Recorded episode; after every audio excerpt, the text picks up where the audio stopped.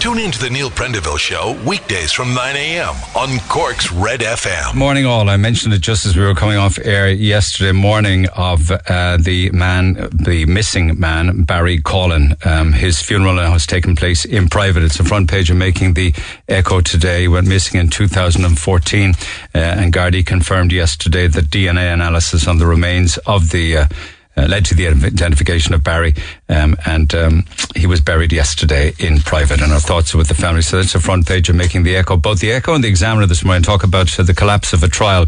Um, it's uh, the the latest trial. It's the trial of a teenager accused of producing a knife during the incident that led to the death of the Cork student Cameron Blair, the murder of Cameron Blair. That trial has now collapsed. Um, I won't go into a whole lot of detail on it now because don't know what the next stage will be. Uh, but um, there was a 16 year old boy on trial at the Central Criminal Court. Uh, charged with produ- production of the knife at the house on Abandon Road at the time. Uh, but apparently, uh, two key witnesses um, are didn't didn't show up. They just didn't turn up for court. Apparently, information came back to the court that both of them have gone to Ayia Napa in Cyprus.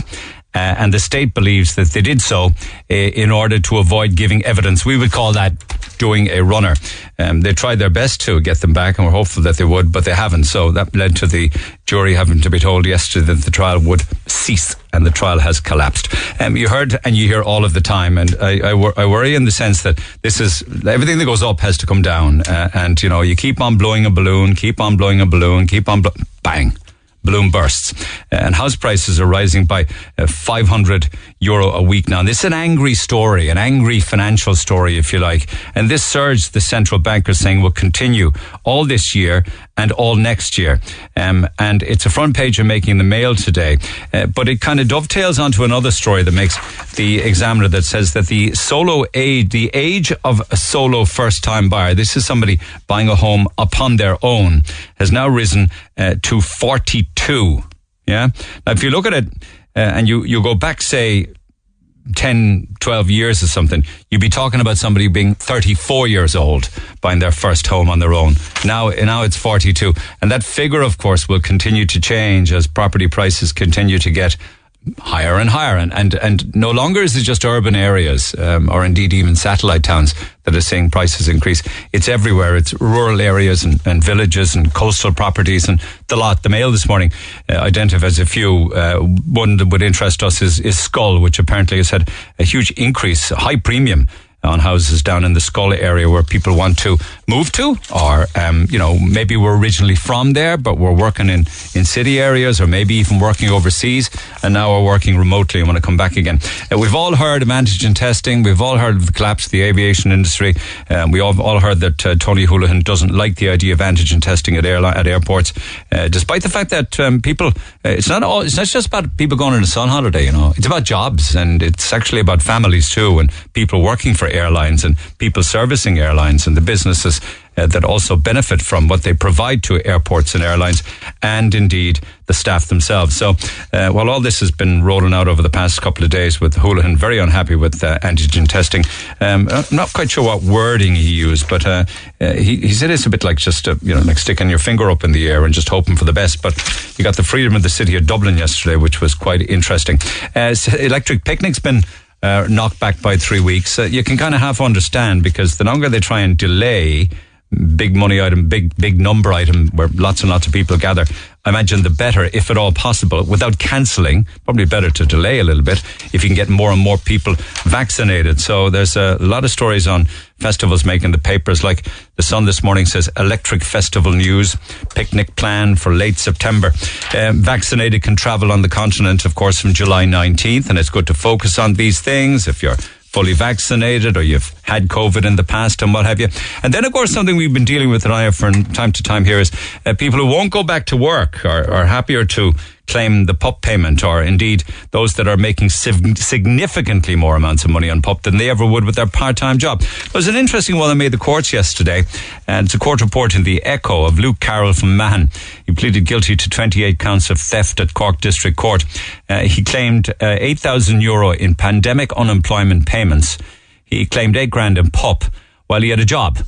Um, and he uh, he was in court yesterday, where his solicitor said that the accused had some addiction issues and uh, was keen to make repayments by way of weekly uh, weekly deductions from his wages. Uh, but the judge said it was too late to come up with that idea now, and uh, he should have come up to court with some compensation if that was what he was proposing to do. You know, would have been good indicator if you'd some cash with him.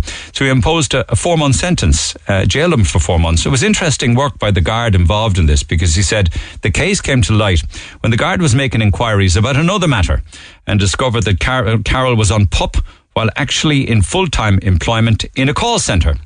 So the guard started taking a closer look at this, uh, and he saw that he was working, obviously, while on job seekers and working in employment. But similarly, uh, he was later on the PUP payment uh, while also working. So he had lots of opportunities to do to stop what he was doing, doing but didn't. The guards are also warning uh, uh at this stage now all prefixes for mobile phones could be deemed as being dodgy or scam if you don't recognize the number up to and including 087 and 087 now is being used as a new scam purporting to be from the Garda Síochána. So again, rule of thumb, if you don't recognize the number, don't answer the phone.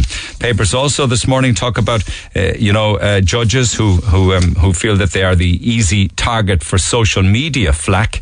Um, and there's an interesting conversation with the Supreme Court judge um, where he was saying that that people deem judges and politicians. I'd love your thoughts on this.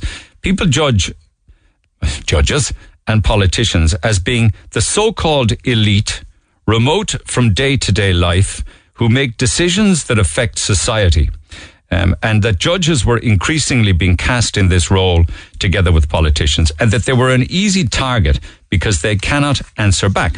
Well, that is the, the incoming Chief Justice to some extent, I suppose, answering back. But I suppose judges can only be judged on um, how they carry on within their court or the sentencing or lack of sentencing or harsh sentencing or light sentencing that they actually give down. I mean, are they suggesting that they're not open uh, to criticism? Are they suggesting that people are not entitled to have an opinion of our judiciary and how our courts are run? After all, we pay their wages. Papers also this morning talk about um, this is interesting. Well, this would put the cat among the pigeons. All right, story in the Mail saying women of childbearing age should be banned from drinking alcohol. Um, and that's not some kind of a nut job now saying that. That's the WHO, the World Health Organization. I hear you saying. I thought you said it wasn't a nut job.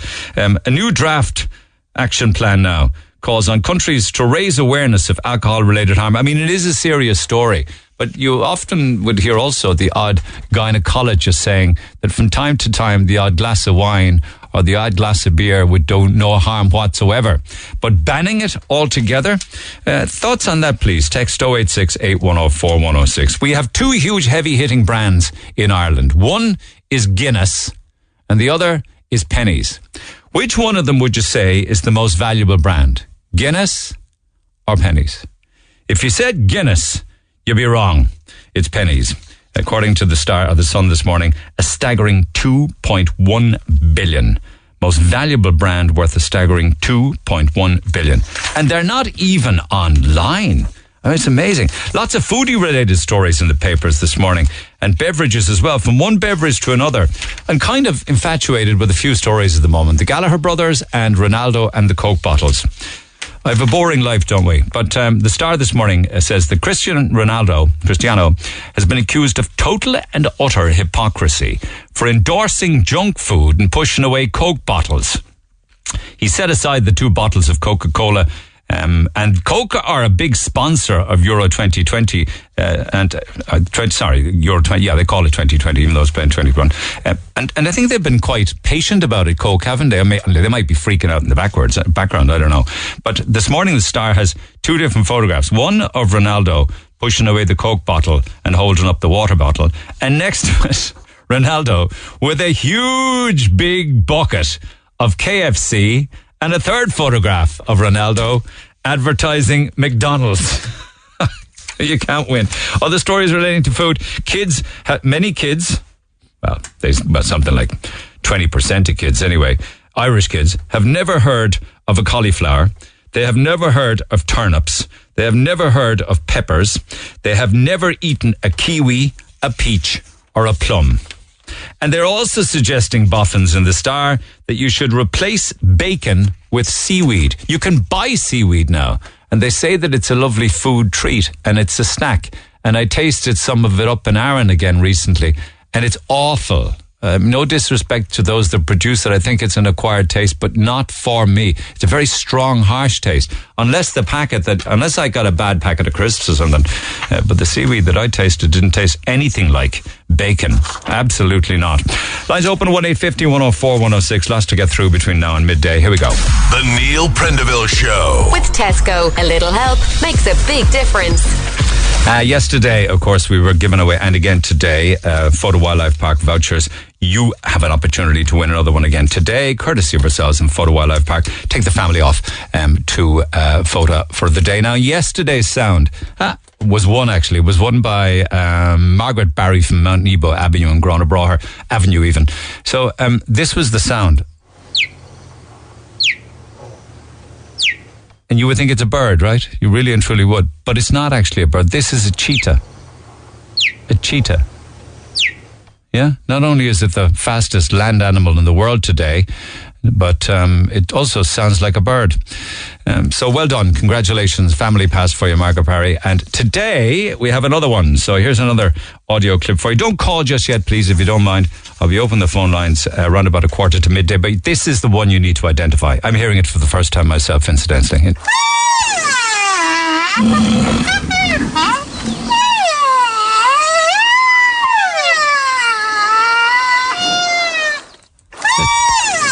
That's like a.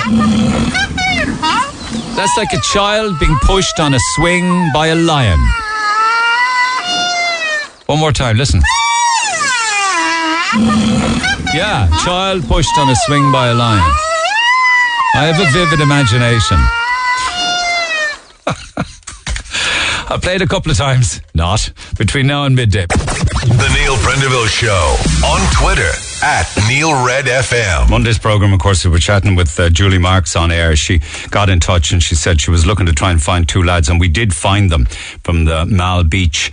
Uh, in Youghal on Sunday. I mean, to call it a beach actually would be inviting people to go and swim there, and I'm not recommending that at all because uh, Julie was down there with her daughter and her daughter's friend, and she was getting things ready, you know, and turned her back only for a couple of seconds, and before she knew it, the two girls were inside in the water, struggling, struggling badly. Now, two lads came, and that was Monday's program. And last week, of course, was I heard of the horror story of the 23 month old boy who drowned in the paddling pool at the family home up in uh, County Roscommon. And that's not the first paddling pool drowning that we've heard of, of course. And we, we also hear of all sorts of rescues and sadly drownings at sea. And when the weather is good, of course, people flock to the beaches. They really and truly do. But you can't take your eyes off your kids. And someone that would know that more than anybody is the one and only wonderful Amanda Cambridge, who lost her own son, little three year old Avery, who drowned in a pool in Alicante in Spain in 2019. We've spoken on a couple of occasions in the past. She joins me by phone again this morning. Amanda, good morning. Good morning to you. God, And- there's an introduction. Every time you hear of a tragedy like that, or even a sunny day when temperatures are about to soar, how, how does that does that make you worry? It does. I, I break out in a cold sweat, uh, you know, um, and to hear those those stories over the last few weeks, I suppose it just brings it all back, and uh, you know, you feel like kicking yourself, you know, because um, it, it it continues to happen, and it's an accident, and you know, you you you can't take your eyes off your children for a second around water. Um, and that that's what we're that's what we're trying to do here with the hold hands. And and that's something that you started um, a couple of years back, certainly nearly two years ago. Anyway, wasn't it? Hold hands because we spoke of that last time you visited when when you could visit studios and things like that. Yeah, yeah. Um, it's uh, over a year in the in the making. Um, you know, one of my friends, Leanne Mavely, had contact in uh, Water Safety Ireland, Martin O'Sullivan. So she emailed Martin and explained, you know, what we wanted to do. Would they support us? And yeah, they've backed us all the way, and they've been instrument just instrumental in getting hold hands off the ground, and a lot of phone calls, a lot of Zoom calls, a lot of bouncing ideas off each other. You know, trying to get it into the preschools, giving it to caregivers, uh, getting it, it into the curriculum in a safe way And- that and- children can understand. And, and they can understand because it's in a very colourful, child friendly booklet, isn't it? It is. It's it, you know it's it's not done in a scary way. Um, the scenarios we use are you know there's a little boy in one of them. He's making a paper boat and it has gone into the lake, and we're saying you know don't follow your toys if they blow away, if they float away, don't follow them. Just let them go. You're Um, thinking at it, you're thinking of it through a child's eyes, aren't you? We are, we are, because uh, you know, children of that age, between three and five, they're so cur- curious. They want, they want to know what it's all about. They see the excitement in the water. They want to get in. They want to splash. They want to play their games. They don't see, they don't see the other side of it as being dangerous. Uh, as you, you can drown, you can get hurt. You know, even um, I heard a story recently that a poor child got their hand stuck in, you know, the pumps in the pool Mm. because they were curious about the pump. They put their hand into the pump and ended up getting their hands stuck in this pump in the pool. So water can be fun, but it can also be so so dangerous, and they they don't they don't see the side. They don't see the danger, unfortunately. And the idea of hold hands, is it exactly that, to hold hands? It is exactly that to hold hands with an adult around water, around lakes, because drowning just doesn't happen in pools. It can happen on a farm, a beach, at home. You know, in your in the bath, uh, your lakes, your streams, your ponds, slurry pits. You can drown in a bucket of water. God, I know. Yeah, I know. You know, um, it's it's it's, it's and the more I, I suppose I've come to accustom to saying this stuff now, but it's still frightening. Um, and yeah, we just want the preschool teachers and the caregivers, you know, to give it a go. Take thirty minutes, you know, to get the storyboards out, explain it to the children, have fun, uh, use everything that's in the pack. Um, so yeah, just have fun with it. And When will they? When will it be? Is it? When will it be on the curriculum as such? Well, we've actually we've actually rolled it out already. We sent out over four thousand packs to preschools around And Ireland. have they started working with, with the kids? They have over the last few days. Um, I've been inundated or inundated with photographs and messages saying that um, you know we've received our pack. We're going to do it this week because it is Water Safety Week, and uh, they're going to sit down with the children and like, explain it and have fun with it. Um, and the message and the photographs are coming in, and it, it it's a, it's bittersweet, really. Um, And is Avery's story told to the kids? No, it's not. It's not. No, no. Um, there is a lift. There is a lift letter in in the pack. Um, I suppose it's in memory of Avery, so it, it explains who I am and who Avery was and what we're trying to do. But no, it's it's not. Um, it's not explained to the kids. It's not told to the kids, but it is explained to the caregiver as to why we are giving out the hold hand yeah, pack yeah, yeah. you know, and the, the storyboards are colourful. They're very eye catching. You know, uh, Early Childhood Ireland came on board and they explained to us how to grab their attention and what we should use in a safe way that they understand and how to translate it.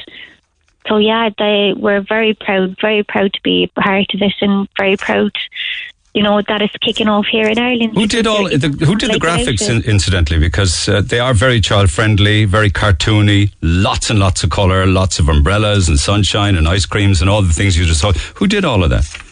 Oh, his name. His you are actually have to put me on the spot. I know his name is John, and I'll, I'll actually send it on to you for the life of me. I cannot. Yeah. It is, and it's really good. Um, you know, kind of grabs their it grabs their attention, and hopefully, the children can see themselves in one of these little children on the on the boards. Uh, you know, and they wear their life jackets. Yeah, I was going to ask you about that about about life jackets or or flotation devices or arm rings or just being able to teach kids how to swim. All that's important too, isn't it? all that is important. So what we're well, what we're saying is, you know, uh, if you're at the beach, swim where there's lifeguards. If you're at the beach, swim between the flags. No, I'm not a fan at all of the inflatables. They're not for open water. Um, as far as life jackets go, they're there. To, if you have them, use them. Uh, if you don't have them, invest in them. They're great, and they give you peace of mind as well. No, I'm not talking about the, you know, you get those cheap versions of the life jackets, and they're made of the material that a paddling pool would be made of. They're Yeah. plastic, and you have to blow them up. Yeah. They they they they don't sit well with me, um, because they can puncture. Are you saying ones that react when they t- when they hit water? Is it? for for all the world they would be like the armband, but they're um they're a cheap version. No, of, um, what, what you're uh, encouraging to people to, to use is the ones that they inflate when they hit water. No, No. no, not no, not th- not those ones because obviously uh, the ones I'm talking about they're made of nylon. Uh, they soak up the water. Uh, they you, you can get them. I think Matthew you sell them. They range they, from they soak up the water and you just float and can swim with them on. Yes, yes, they're the ones that are, that that would be recommended uh, by Irish Water Safety. And if, Um, if pa- parents buy them and then the kids say, oh no, I don't want them, they're annoying, please don't make me wear them. I know, I know. Uh, we we had even with armbands, we have that problem ourselves. But we're saying, you know, if you start from an early age, the children will get used to wearing them. Uh, take them off when, when obviously when they're not in the water because they are they do get they do get wet and it can be annoying and it can be an irritant to the skin. Uh, take it off when you come out of the water, but just make sure you, you put it back on, and you know just instill instill in them that we have to be safe, we have to hold hands, we have to wear our life vests, our life I jackets. know, I know. Um, I know, I know. You know, when they get old, when they when they get older, they will be able to under, understand the dangers of water. But I just think three to five year olds at the minute they they they don't get it. They just Well, see the fun, the, The- fun the- side. I don't know whether you heard the story on uh, on Monday, actually, Amanda, of, of the two girls down down in Youghal, where the, you know one minute they're in two or three inches of water and maybe six inches or a foot of water, not realizing because it was uh, an area where obviously fishing trawlers would would come in, uh, but there was a massive ledge um, and a complete and utter drop.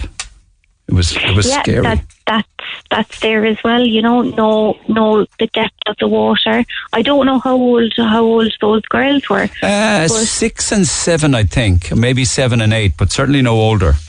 Yeah, and you know, they, you know, the mother was just getting her bag ready, you Yeah. know, sorting stuff out, and they were gone. Yeah. Um, and I'm just so grateful that who that the person that went in to get them, you know, was there, and yeah. they came home and they came home safely.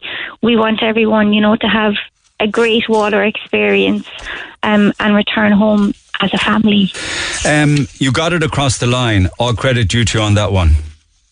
Thank you so, thank you so much. How for are, how, how are you bearing up yourself? Yeah, how are you, know, get, how are you it is coping? bittersweet. How are you getting on? Um, you know, we're we're kind of we're we're coming out the other side of you know loss and heartache, and we've started to live again and laugh again, and we're just taking one day at a time. You know, it's coming up to his second anniversary now on the twelfth of August, and I suppose organising something to do that, and you know, to take our mind off um, memories and uh, you know the heartbreak, the the torture, Yeah. the yeah, the what no, ifs. we- we- the what if I did this Exactly, and differently or this didn't happen we or we didn't go there. Yeah. Oh, we have what what ifs every every every day, every week. But no, um, life is good, and you know the girls are good, and uh, yeah, we're just we, we have to live. We have to, you know, we'll never get over it, but we we have to move on in some way. And I think this is a great uh, legacy for Avery and a great tribute to Avery, and we hope. Uh, we can save lives, and we're asking people to, you know, hold hands and hold hands for Avery. Hold hands for Avery. What a beautiful way to put it. Thank you so much. I'm delighted to have had an opportunity to catch up with you uh, and to wish you all the best going forward. You've made a massive difference. You said you would do it and you've done it. So well done for that. Thank you so much. All right, Amanda, take care of yourself. Thank you. Take care. Bye bye. All the best. That's Amanda Cambridge. Greta, good morning. Good morning, Neil. How are you? Uh, very well. You just heard my chat with Amanda. I'm so I'm so impressed. I'm so delighted.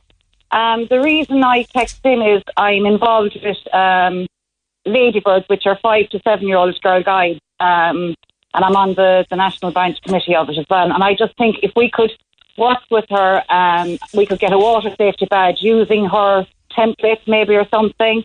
Or do a challenge because most of our girls started well. They started five to seven. What is li- you're what's you're the National Ladybird branch committee? What is that of the guides? Is it? Of the girl guides, the Irish Oh, girl guides. right. Yeah. Okay. Yeah. Okay. And um, like we, we, we develop, we'll say, different challenges or different badges or stuff like that for that age group, you know what I mean?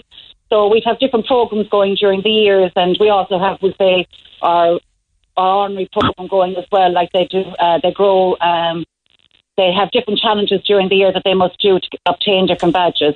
But it's all geared to five to seven year old girls, you know?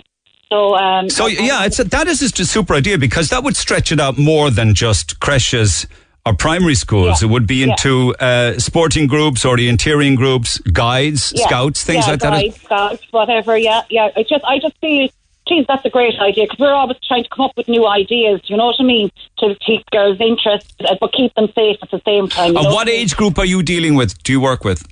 Well, I work with all the age groups actually in guiding. Um, I'm the, the um, local commissioner here in Mallow as well. So I have the ladybirds are five to seven year olds, brownies are seven to ten, guys are ten to fourteen, and senior branch are fourteen plus.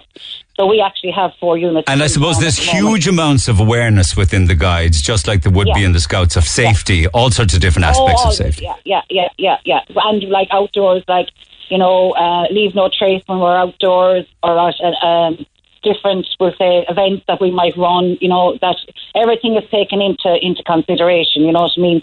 Um, the environment, everything. But I just, when listening to your lady this morning, oh my God, I was so impressed. Um, and I'm thinking, like, I have a three year old granddaughter as well. And I'm thinking, even for her, you know what I mean? I was saying, oh, yes, that's brilliant now because she just loves water, you know what I mean? Um, she's a water baby, like, but, you know, I just thought, like, my ladybirds, yeah, that'd be a great idea. Well, listen, I can I can certainly Yeah. put you guys in touch anyway and make that Yeah. happen and see what becomes of it. Can just before I'll let you go and, and, and well done for that initiative. It's another great one. Uh, how popular are guides now? Um, still very popular now. Myself, my own units here in town have closed since the pandemic because um, I was looking after my mother in Cork. So um, uh, some have continued on Zoom and now they're meeting outdoors. I hope to go back in September. Yeah, but say comparison, like if there was no from when, the, when there wasn't any COVID, and you know, I mean, I'm talking about numbers, popularity Yeah. to say ten or twenty years ago. Um, I would say the popularity is probably a bit higher at the moment. Um, I think, like in my own units, we've gone back to basic in a lot of things. We have a lot of families, a lot of sisters, you know, and daughters of girls that would have been in brownies and guides. Um, you know, like here in Mallow, we'd over a hundred uh, members between the four um, groups, so that was very healthy. Um, and you know, it guiding generally had about eleven thousand members in in uh, Ireland. Um, you know, so that that's healthy enough. Like you know, Yeah, Um, they yeah. got like they we're having an international camp, but it's actually a virtual international camp this year. Uh, called Octagon in August Bank Holiday weekend. Was supposed to be in County Meath, but due to COVID had to be switched. Um, so like there's loads of activities. I just would have thought that maybe yeah. by comparison to say a couple of decades ago, there will be a lot more alternatives, Yeah. not not necessarily Yeah. Oh, healthy are. alternatives Yeah, as I- well. Yeah, I find that all right. Like compared to when I was a guy, like you were only like a brownie. Um, there was probably only brownies and, and uh, GA to go, to, you know that kind of way. Yeah, Uh, yeah. Where now, like they've horse riding, they've everything else. But you'd be surprised. There's girls out there that don't like sports. But would love, you know, guides, you know, or, or brownies or ladybirds. Um, like in ladybirds, you start off really with about teamwork and, you know, um, you know, you can't win everything. Like, you know what I mean? It's all about sharing. Like their motto is sharing is caring. Yeah. So, like, you know, and then brownies is lend a hand, so they're taking on a bit more responsibility. You robbed And that. You robbed that motto from Barney the dinosaur, did you? and then um, guide then is, is, be prepared, which always was the guide uh, motto. You know, You robbed that from the scouts, did you? We did not rob that. Bí Ullamh, we used to say in the Mockievs and the scouts, with our three fingers up in the air. Bí Ullamh. yeah, yeah. I was yeah, never quite yeah, sure what we were supposed to be Olive for, though. I know, I know, I know. But you're like, isn't it great? Like, isn't it great to go back to things that you know we did as children and got great fun out of? You know, I remember taking a group to Killarney a few uh, a good few years ago now, and uh, we were staying in a hostel in Killarney. We brought brownies down to Killarney for a few days and uh, guides, and we went walking. We were staying out in the hospital near Muckross, and we were walking through the woods, and they were there. But what if we get lost, Greta? And I said, well, you just turn around and come back out, you know. And then. Um, I was trying to give them compass readings and how would you know which way was north in a wood, like the moss goes north, like, you know, on the tree. And then they came along then and there was a tree after falling over the, over the pathway, you know, the little trail, and they were saying, You'll never, you'll never get over that, Greta. You'll never get over it. I said, well, I can get under it. you know what I mean? So it's all about building memories, building friendship. Um, like in my own unit, I've nine different schools coming to Brownies that those girls would never have mixed before. You know? yeah, what I, I know, I know. you make Um, great friends and great yeah, adventures. and then- yeah. Yeah, and then in guys, we find that um, we've about uh, seven seven different schools and guides. Then, and then when they go to secondary school, who do they veer towards? With their guide friends because you know the, the townies and the countries. You know, we're all mixed. We're all mixed. All right. Well, listen, thanks for sharing the stories. We had a couple of laughs as well. I'll put you in touch Yeah. with Amanda Cambridge and see if we can make that happen for you, all right? Okay, that's brilliant. All the best. Cheers. Take care, take care. I, I love the Scouts actually, and I loved the Mock Kievs before. I don't think it's called Mock Kievs anymore. Probably Cubs or something like that. Absolutely, it used to be on a Friday night down in the in the hall in in Blackrock, the seventeenth Cork it was, and boy, it was just an action-packed thing every Friday night. It was just such such fun. Uh, and then of course you do a bit of orienteering. You go away for the day. You go out to Kilcully or stuff like that. You go to a couple of jamborees. And one stage we went overseas to Kent in '76, that long hot summer of '76. It was just amazing. Lots and lots of fun. I think scouting got hurt a little bit though because of a lot of controversy, a lot of controversy, and a lot of, uh, unfortunately, one or two uh, dodgy scout leaders, and that was very unfortunate. But um, by and large, it was a great, great time. Lines open at one eight fifty one zero four one zero six. Text the Neil Prendeville Show now. 086 8104 106. Red FM. So there's a long summer ahead of us, and for many it's already started, and hopefully it'll be a good one. But it's important to keep safe. Uh, the Cork Independent these days doing some lovely holiday guide articles. Uh, maybe it's even on a weekly basis. I see Geraldine Fitzgerald has a great article this week talking about a holiday guide for the summer and how the hotels are on board and maximising all of their services and putting together lists of interesting things for guests to do and all sorts of getaways for families, couples, guys, girls, things like that. She's honing in on places like uh, obviously Clonakilty, obviously West Cork is featuring in their lakes and forests and castles and um, she sums it up actually with three simple words in the article saying Ireland is gorgeous. And the options are there whatever it could be whether you want to go up the country to the Rock Cashel or up to Newgrange or take a cruise down the Shannon or go and hang out in a posh treehouse in Donegal or a lakeside yurt in Athlone, things you would never have heard about in Ireland even 10 years ago, I'd say, because everybody was so busy legging it on an aeroplane. Um, I was in town on Monday, uh, and I unfortunately um, didn't get time yesterday to say hi to all of the staff that were serving on, uh, particularly on Princes Street where I was. Um, this was all of the different staff, the waiting staff, the uh, the service staff, the chefs, and everybody because they were working flat out. And we ate in uh, in Clancy's, and Miriam uh, was waiting on our table and she was absolutely terrific. And I promised her a shout out on the air yesterday morning and I ran out of time. So a special shout out to Miriam this morning. Thanks for everything. But while on the Grand Parade, this this gentleman came over to me whose name I don't know, and if he told me I wasn't listening, well, I don't remember. I don't think he did. He he came up and he said, "Neil, Neil, I remember you. I met you outside Smith's Toys years ago. You were buying your boy's first bike." Now the boy is 27, so the first bike was probably, I don't know, 24 years ago, 23 years ago, whatever. But he turned out to be one of the most interesting characters, and we stood there in the Grand Parade just chatting. The lovely Cork chats you can have with characters. He was a bowler all his life. A bowler. And of course, remembered the great Mick Barry, who lofted the viaduct. He told me some great bowling stories. You just stand there for hours listening to Cork stories like that. Or the time that himself and a bunch of guys bowled with a Yank who had more money than sense up the up Oliver Plunkett Street. They had a score of bowels of an evening up Oliver Plunkett Street. Stories like that. So I want to say good morning to him as well. I don't know who your name is, pal, but thank you so much for stopping by and chatting. It was lovely. Please, could you give my men- a mention to my wife Eilish today, Thursday? She retired yesterday. We've been married for 30 wonderful years, have two grown up children, and we're very proud of her. She's been nursing for the past 42 years in the Mercy and the last 10 years in the outpatients department where she never missed a day. Now, she was due to retire last year, but decided not to go with everything going on in the world. She's very dedicated to the job and a credit to her profession.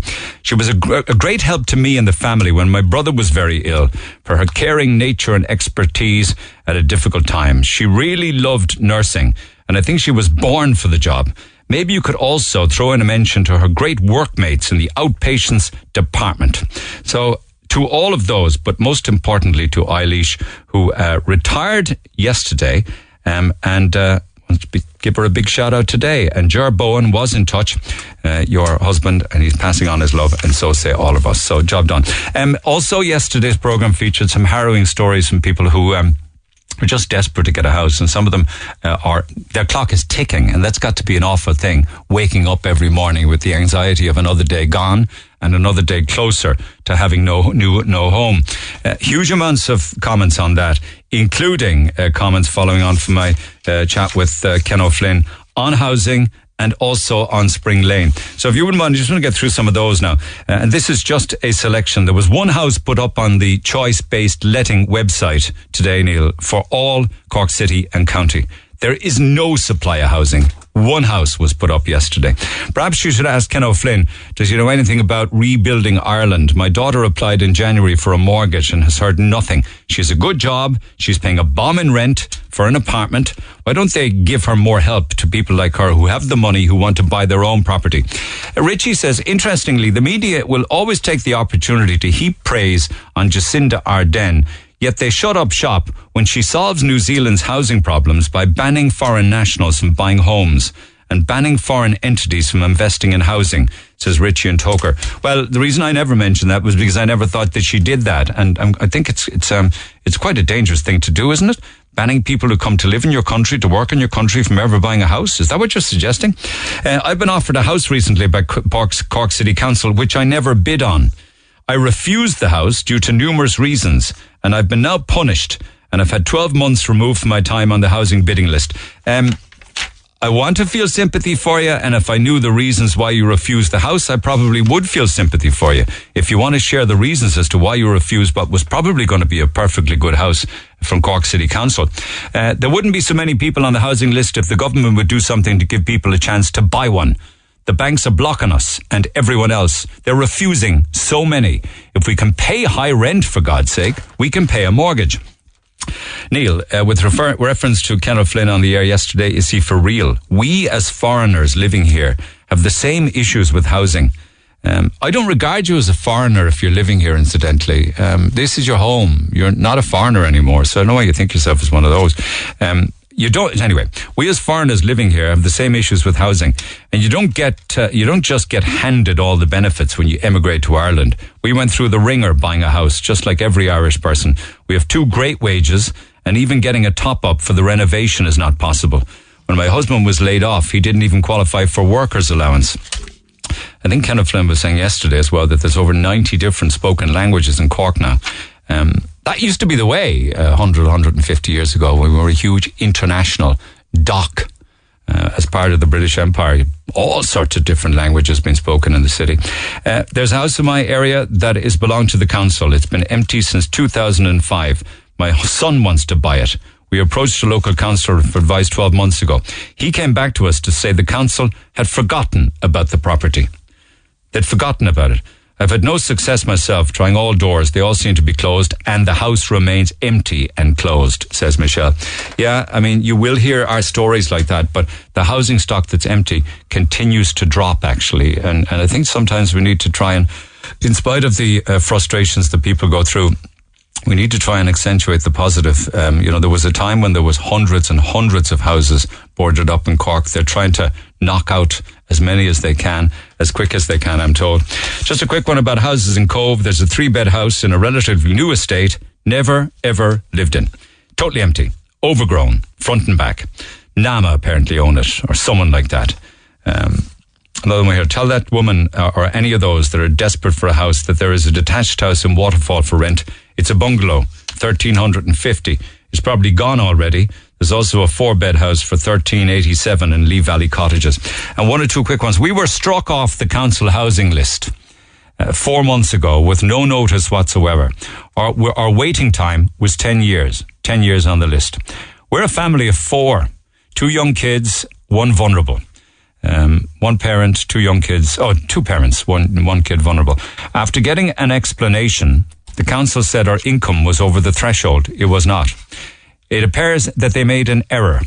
We gave them the correct documents, pay slips, welfare slips, receipts. After communicating with them, they sent our file back for review and we were told we'd hear back within two or three weeks. That was four months ago since we were knocked off the list. Since then, I'm emailing and emailing all the relevant people being completely ignored. We have no idea what happened or what's happening regarding our housing situation. We're in limbo, a young family in limbo. Um, another fast one here. There are two apartments empty for over a year on the north side. The doors and the windows are blocked. Nothing's happening. Nice, nice apartments. There's also a house near me. Uh, neighbors bought their own house and moved out in March. It's still empty. Houses are there. It's just people who look after empty units should start doing their job. And that's just the tip of the iceberg. There's many more besides that. Back in a mo. I'm Lana O'Connor. Red FM News is first for local, national, and international news. And you can stay up to date by tuning into our hourly news bulletins or by clicking on redfm.ie. Red FM. To the lady that was on the air yesterday, amongst many, who was looking for a new home to rent, doesn't she realise how lucky she is? While I understand their current apartment may be small, at least they have their own space for now. I'm a single mother with two kids living at home with my parents. I worry every single day about ever having my own space with my children. Why are they prioritizing a wedding over buying a home? That truly baffles me. They need to take a minute to realize how grateful they should be. Now, everybody has a story to share, and I appreciate that they come on air to share them, but it doesn't necessarily mean that everyone will agree with their point of view or the situation they find themselves in. And that's a reference to a lady who is in an apartment. It is in an apartment. It's tiny, but is also saving for a wedding. And during the chat yesterday, she was telling me that it could cost around about 10 grand. And I was wondering, was that money well spent? That was the conversation reference there. And there's another couple of texts on that. My God, she's on air looking for a house so they can save for their wedding and then save for buying their own house. Uh, and a baby on the way, everything is the wrong way round. Um, your conversation baffled me, and you were right when you suggested 10,000 would go a long way towards a mortgage for a house.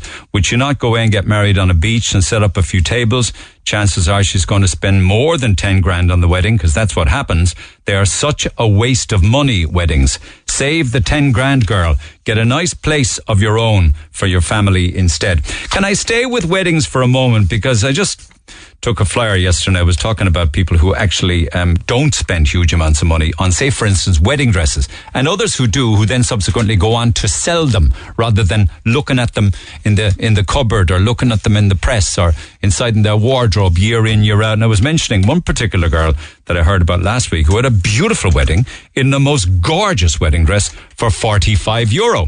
Uh, so weddings can be expensive. I'm not so sure that uh, the texter is right saying that weddings are a waste of money. As long as you have a great day, I suppose, and you have the memories from it. But anyway, Chloe, good morning. Hi Neil, how Uh, are you? fair play to you. You got married in October 2019. Back in I the day did. when you could have pretty big weddings anyway, for sure. I know, I know. I was so lucky to be honest. I was just delighted after it all, you know, to get it in. How, how many were, how, just, just make people jealous. How many people were at it? only about forty to forty-five, Ah, that's maybe fifty. tiny. I know. Do you know what? It was perfect though. It was so Perfect. intimate, and everyone there said, you know, how intimate it was, and it made them want to get married. Could you imagine if you're 200 or if you lived in the country 350 and 400? Oh, sure, stop, stop. I couldn't, to be honest. I'm lucky anyway here because I haven't got much family here, so that kind of, you know, broke it down anyway. I know, but I often wonder for huge weddings uh, where, say, the bride and the groom, they have to spend all day talking to people and making sure everybody's all right. You'd be exhausted after it. That's it, that's it. And we were lucky we got married at two o'clock, and it was just really, you know, chill, and, you know, it was just, it all just went really smoothly. We done the cake first, and then we went down to Farrell's Bar.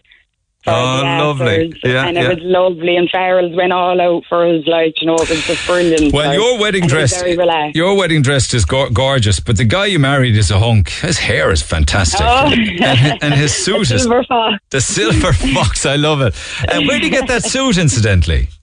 In Dungarvan. Actually, we rented it. A For rental. the, for, We did. We rented it for about two days, I think, and we brought. I think his brother brought it back up then because he rented one there as well. Okay, so he rented his suit, and you got a wedding dress in Debenhams.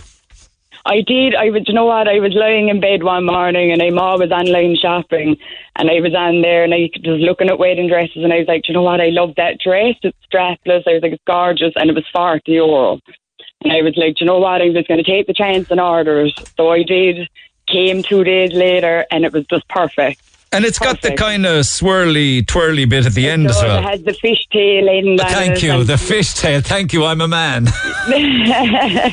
That's it. No, it was lovely. It was absolutely lovely. Like, and I was just thinking I can just get it taken in a bit. So a lovely woman in Ballino took it in for me a small bit, you know, to make it fit. I got like a size bigger just to like definitely make sure it was gonna fit. and it So, worked out perfectly. uh, so was it called a wedding dress? Because it, it looks like a wedding. Is that what it was? That, is that what you It bought it as?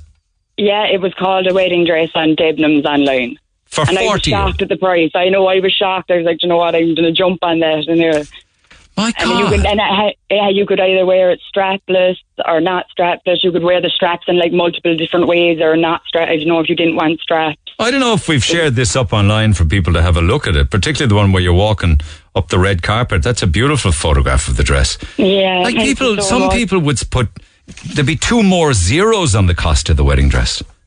Four Oh, zero stop, zero like- zero.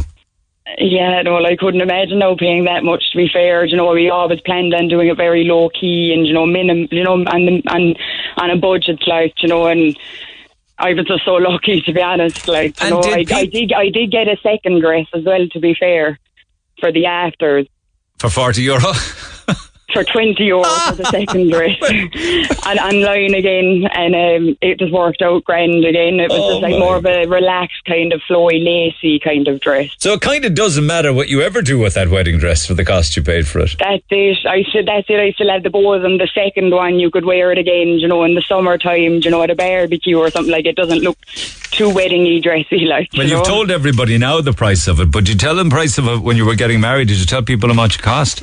I did. I was very open with it all. Like, you know, I told them all, you know, it's not, it's not going to be a big wedding. You know, it's going to be low key. You know, that I, I was, I was proud out that I got the dress for forty euro. I was telling everyone. It's a beautiful dress and a great story and fabulous happy memories. Um, did did you have issues in the rental crisis as well?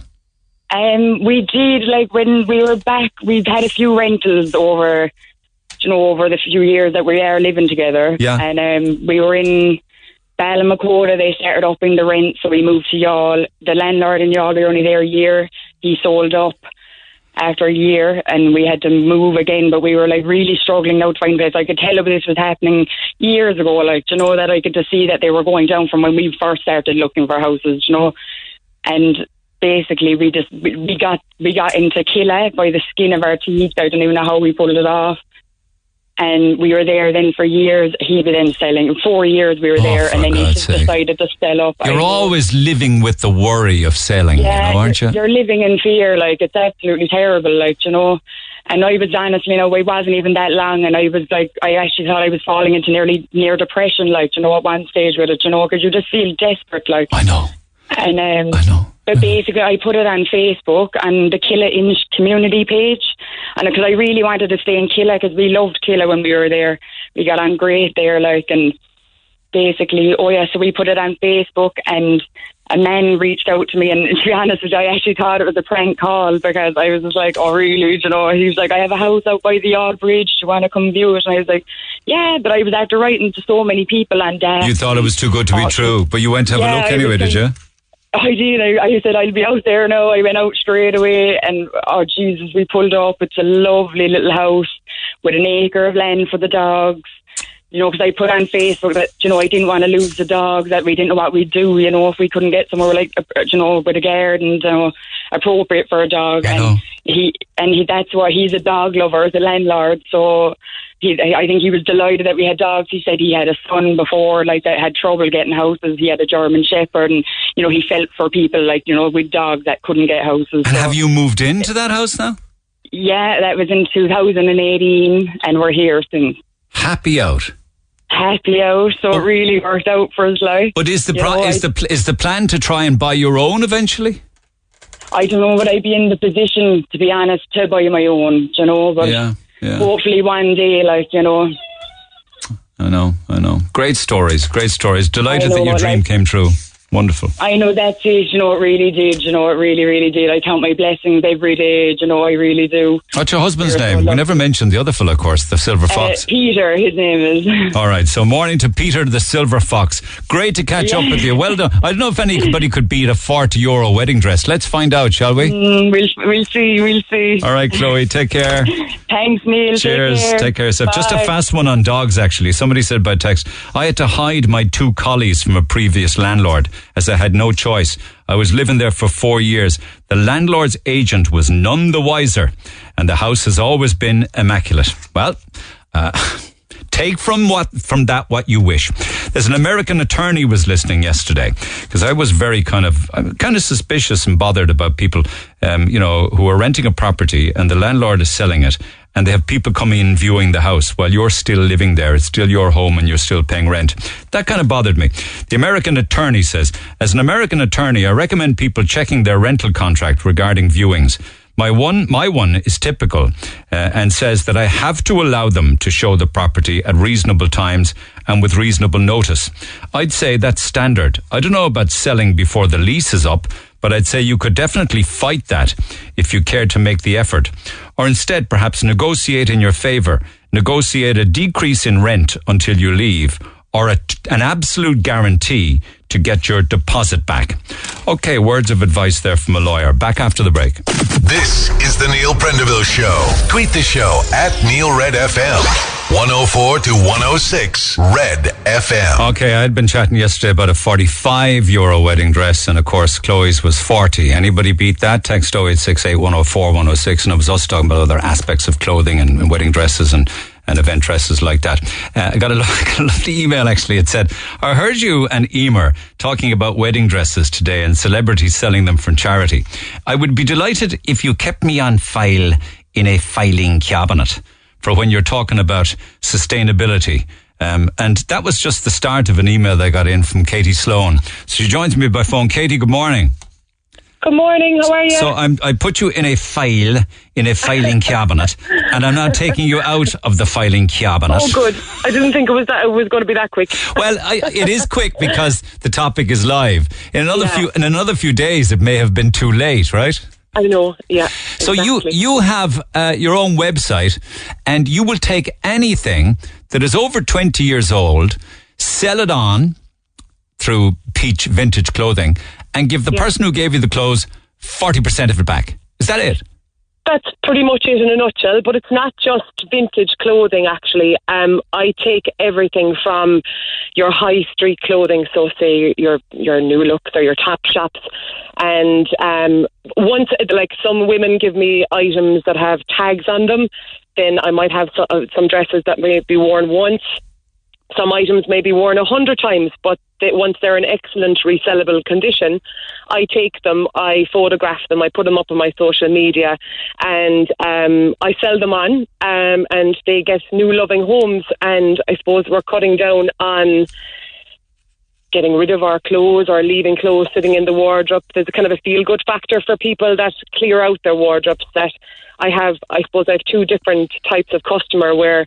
Um, one customer might just give me clothing to sell to sell and never buy off me, and then I have the opposite um, customer where they just buy second-hand clothing from me, and they might never have clothes to sell. So I'm kind of I, I'm in this nice circular what, Yeah. what's called a circular Yeah. fashion why, economy. Why would women be giving you clothing with tags on them?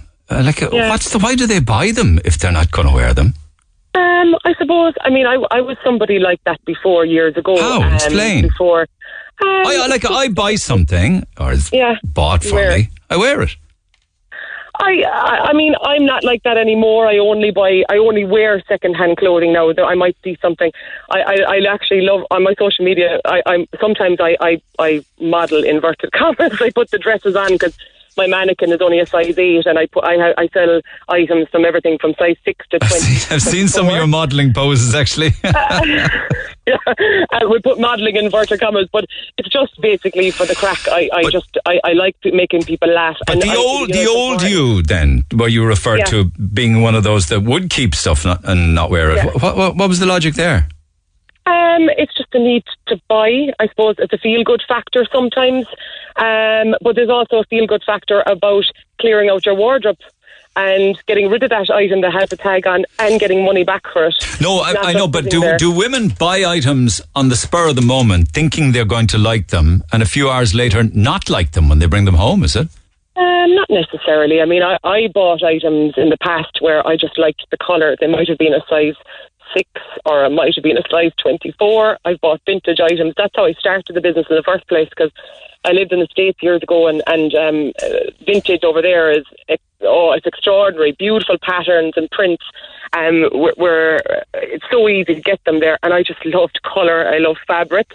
And I started collecting clothing over there, which was completely mad. I just buy something. I'd see something in a thrift shop or a vintage store.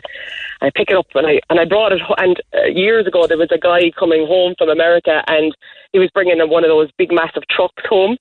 And I said, oh, by any chance, could you fill up the back of the truck? I've got a lot of stuff. And he was, I think, he was thinking it was going to be furniture. And I landed on with about five boxes of vintage clothing. Um, and he shipped them home for me about 12 years ago. And I had them in the, I had them in the attic and I take them down every so often and look at them and go, wow, these are so beautiful. But they were of no use to me because uh, most of them didn't fit. Um, and they were just sitting in the war, uh, they were just sitting in the attic doing nothing Why don't you why don't you sell them? that's exactly why I started Peach Vintage. Um, I just took them. I was I was moving out of uh, the house I was living in. I was downsizing, and I knew I couldn't bring all these beautiful items with me. And I just kind of, I, I suppose, I set up the Facebook page originally. And is there more? Is there more acceptability now? Is it growing about wearing other people's clothing? Oh, absolutely. Like I'm in business now three and a half years and I can see the different like I used to I started doing markets maybe six months after I started the Facebook page because it just blew up all of a sudden. Um I sold my own clothes and I ran out and then my sisters and my cousins started. It, could it, it sold out a lot quicker than I expected. So my cousins and my sisters and my mum and aunts, and they were like, "Oh, we'll give you stuff to sell." And um, I didn't give them the money for it, but this, this got And all, all their stuff sold as well. all their stuff went. and then um, So there's people will buy anything, right? Um, well, I only sell items that are in excellent resellable condition. They have to be like no errors or no stitching problems, or you know, in the best possible condition. Um, because obviously you don't want to. You don't want to. But- I but- mean, I'm in business as well. But if they're but if they're old, they're out of fashion. Uh, no, nothing ever goes in fashion, and I've realised that after starting this. I was never in fashion before. My sister is in retail 20 years, and I was never ever in fashion. And I, realise now, because I'm I'm in this business three and a half years, I can see how quickly the fast fashion, like you might see, I might sell something, and 12 months later, it arrives on the windows of the fast fashion shops in a different colour with maybe just a tiny different cut. And I've sold it 12 months later, and it might have been four years old. Amazing. So it's, it is amazing, really. Yeah, the, the, I was the- reading an article last week. Uh, It just I was very interesting because the headline, you know, there were these headlines grab you. They were t- the, the the story, the, the nuts and bolts of the story was they looked at Boohoo and they looked at ASOS and they looked at Missguided and they looked at Pretty Little Things. And over the period of a fortnight of researching ten thousand items that were added uh, to their websites. 50% were made from new plastics uh, and they contain products that will never ever recycle. And they were talking, they were like, did you know that, I don't know what the stat is here, but in the UK, every single year, 300,000 tons of clothing is burned or buried in landfill. Isn't that so? Isn't that, isn't that so upsetting when you say it out loud? Yeah, It really is, and they're yeah. and they're hammering the likes of Pretty Little Things and Missguided by because they encourage unsustainable consumption. They have gimmicks like eight penny dresses and one pound bikinis and things like that. Yeah. Yeah. Uh, some are never worn, some are worn once, and and huge amounts of clothing is being dumped by people. And it's not just the fast fashion, I suppose. It's not the pretty little things or the boohoos as well. It's the high end fashion as well. Well, know They're they are calling them out, and only by calling Yeah, out companies will you make them cop themselves on. Yeah. And I, I, I'm trying to do that in in a very small way. That you know, okay, I, I, I don't want, I never want to be the kind of person that says, don't go into to Boohoo or don't buy online or because I mean. Uh, not everybody is going to follow the second-hand well, rules. I, well, I know that, like, but I, I just wonder how many people are. I'm just wondering how many people are aware of actually what's going on with Of- huge. of like, I mean, we've yeah. seen everything that's coming into houses these days that's being delivered Yeah, from websites like yeah. this. Masses of Well, I- clothing and shoes and things. I suppose where I can help there is that you know, okay, there is a little bit like as I said, there will be people that will never stop buying fast fashion. They'll always buy the new product. But where I can help, and I suppose other companies, I- I'm not sure. I, I think I'm pretty unique, as in like I, I don't know if there's any other online businesses like myself, especially in Cork, but I haven't seen them anyway. But I can take your clothing, the ones that have the tags that you feel a little bit guilty, oh, I shouldn't have bought that, and Okay. resell it for you and give you back some of the money. Okay, okay. So, where do you store all of this? So I I move very very quickly. Um, I'm uh, cons- my price point kind of, for example, like a high street um, item could be anything from kind of nine to eighteen euro.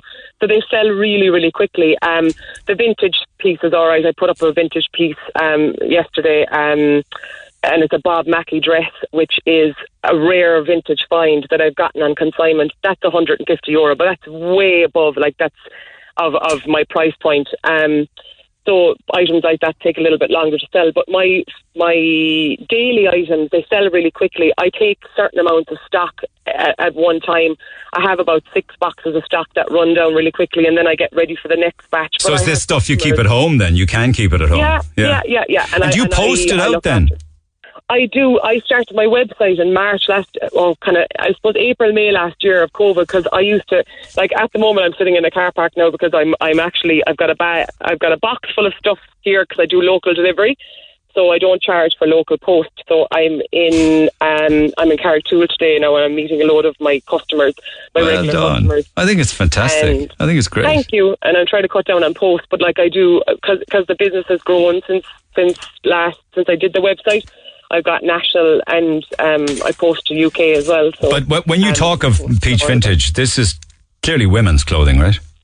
no, I do men's as well. I, I, I have some, I have some right handy items that are definitely out of fashion. you can have no, no, no. There's no such thing as. Ah, no, no, these are like these are these are these are like shocking things. I don't know whoever convinced me that they were things to wear. Like I have this pair of jeans, right?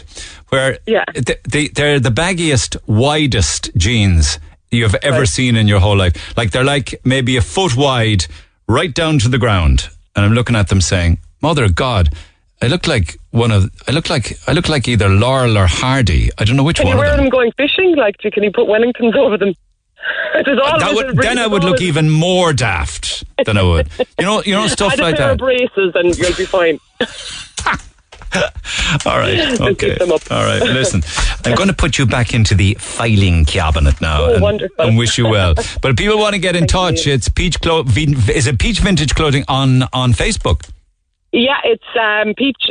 Yeah, yeah, you'll find me under Peach Vintage Clothing on Facebook and Instagram, Okay. and I have the website as well, Peach Vintage Clothing. Interesting text here, actually. There's an interesting. T- oh, yeah, on dot com as well. Okay, Obviously, dot com. is it dot ie? No, it's dot com actually. Okay, peachvintageclothing.com. It's an interesting text before I let you go, Neil. You should remind women, a lot of women say they shouldn't be allowed to online shop late at night. They will end up buying the strangest things. Apparently, Lisa Jordan was on about it on her Instagram page recently. Any thoughts on that? Late night shopping? Oh well, my business starts kind of at six o'clock. in the Oh, I know, I know you, but you know the impulse. I know that, but the impulse purchase that people will have when you know have a bit of time on their hand late in the evening and they're scrolling. You know. No, shop all night. Enjoy yourself. All right. Okay. Take care, Katie. Come Peach Vintage Clothing. Thanks Cheers. a million. Take care. Bye bye. Bye. Check her out. Bye. Peach Vintage Clothing on Facebook and also dot com. Call the Neil Prendeville Show now. 1850 104 106. Red FM. Uh, uh, this is this is upsetting. It's um, another one of these uh, rogue traders. Um, honestly, I'm on the verge of a breakdown. My marriage is coming to an end, and I'm dealing with so much trauma from my life. I couldn't possibly speak on air, but I have been listening to show on the cowboy builders and tradesmen this week. Uh, I feel shame, embarrassment, and anxiety about all of the mistakes I've made taking on a renovation. I've been screwed financially by the roofer and a neighbour who did some building work, and then by a local man who claimed to be a plasterer. I can't get anyone to fix the work already done or to finish the rest of the project. It is soul destroying. Everyone I contact either doesn't show up or when they do, they don't want the work. I know materials have skyrocketed, but the cost of labour shouldn't have, especially when they're still claiming PUP payments, many of them. I've taken a loan out to do the renovation. Now I'm stuck repaying it on top of the mortgage. So financially I'm stretched. My husband walked out a year ago and never looked back. So it's all down to me. I've a half finished cottage that I can't even rent and it is so heartbreaking. Where do you begin to kind of unpick and unravel that story of a woman who's left on her own, says the husband walked out a year ago, never looked back, left her with all of the work, and she relied then on neighbours and people who said they could do it and would do it. Unfortunately, you can't rely on somebody's word. You really can't. It's got to be an awful lot more than that. And this is the situation you find yourself in now. And of course, can't get people to do the work, even though you have the money because you took out a loan that you're repaying. Um, I wonder if there are any tradespeople out there who might like to visit. Now, I know that many, many of the trades are very busy, and a small proportion of them, unfortunately, are over quoting for jobs in the hope that you just won't hire them. But the quotes are so high that if you do, they say, well, if they say to themselves, well, if they're stupid enough to give me that kind of money, I'll do the work. But they're, they're, they're a minority. The vast majority are, are damn good. There may well be somebody there who might be able to go in, to somebody who has a business that does all of that, you know, all of those different aspects of your work. And if they are, maybe they'll get in touch and we'll put them on to you and see if we can resolve that. I mean, you have money to spend. So anybody that can help, please get in touch. Text 0868 104 106.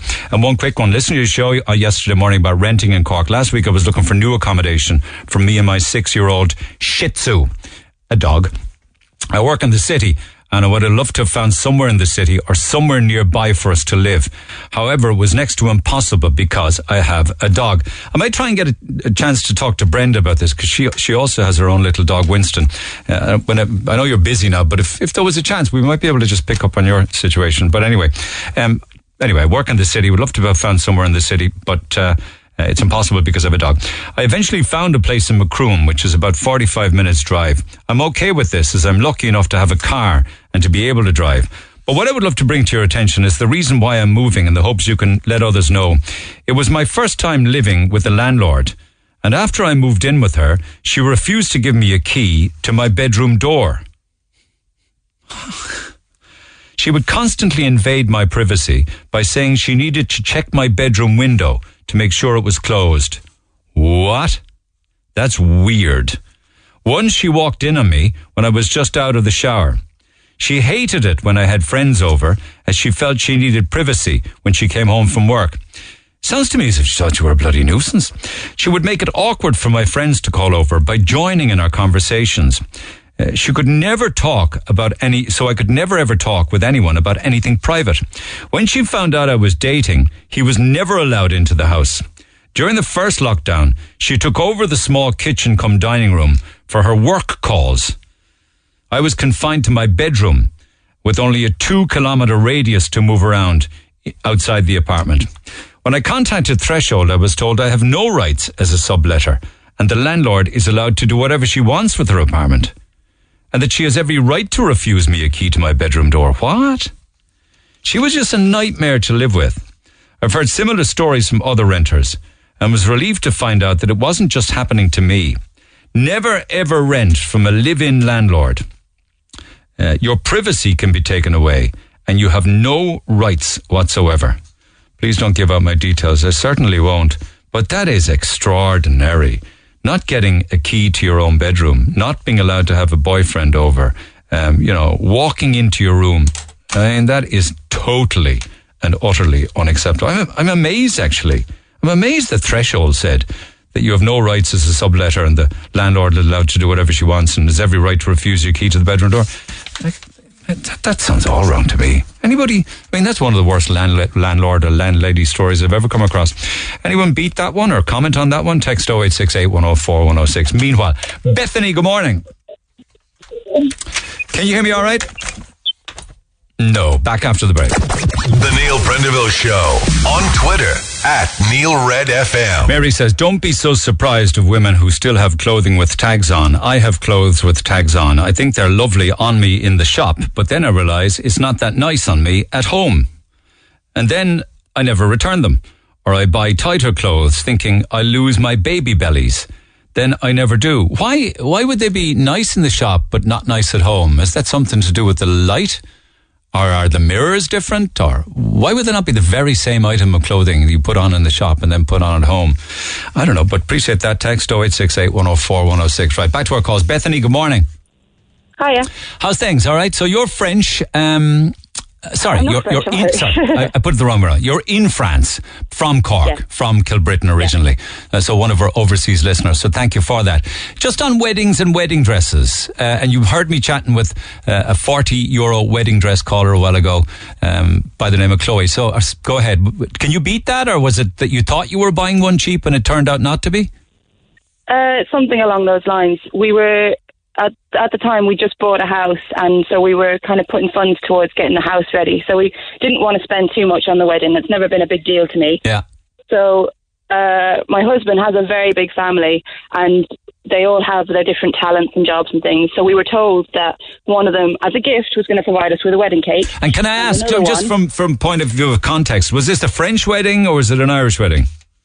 Was in France. Okay. Is your husband French? Well, our family, my no, my husband's English, and he moved here about ten years ago, and All I right. moved here about seven years ago. Gotcha. So we Okay. met here, um, but his parents are here, and my parents are here already. So it wasn't, you know, it wasn't a case of getting everyone to come over for it. It was Okay. we were mostly over here already. So you uh, a huge Um, family, lots of different talents, and they were all going to come Yeah. together. Pick it up, yeah. Go ahead.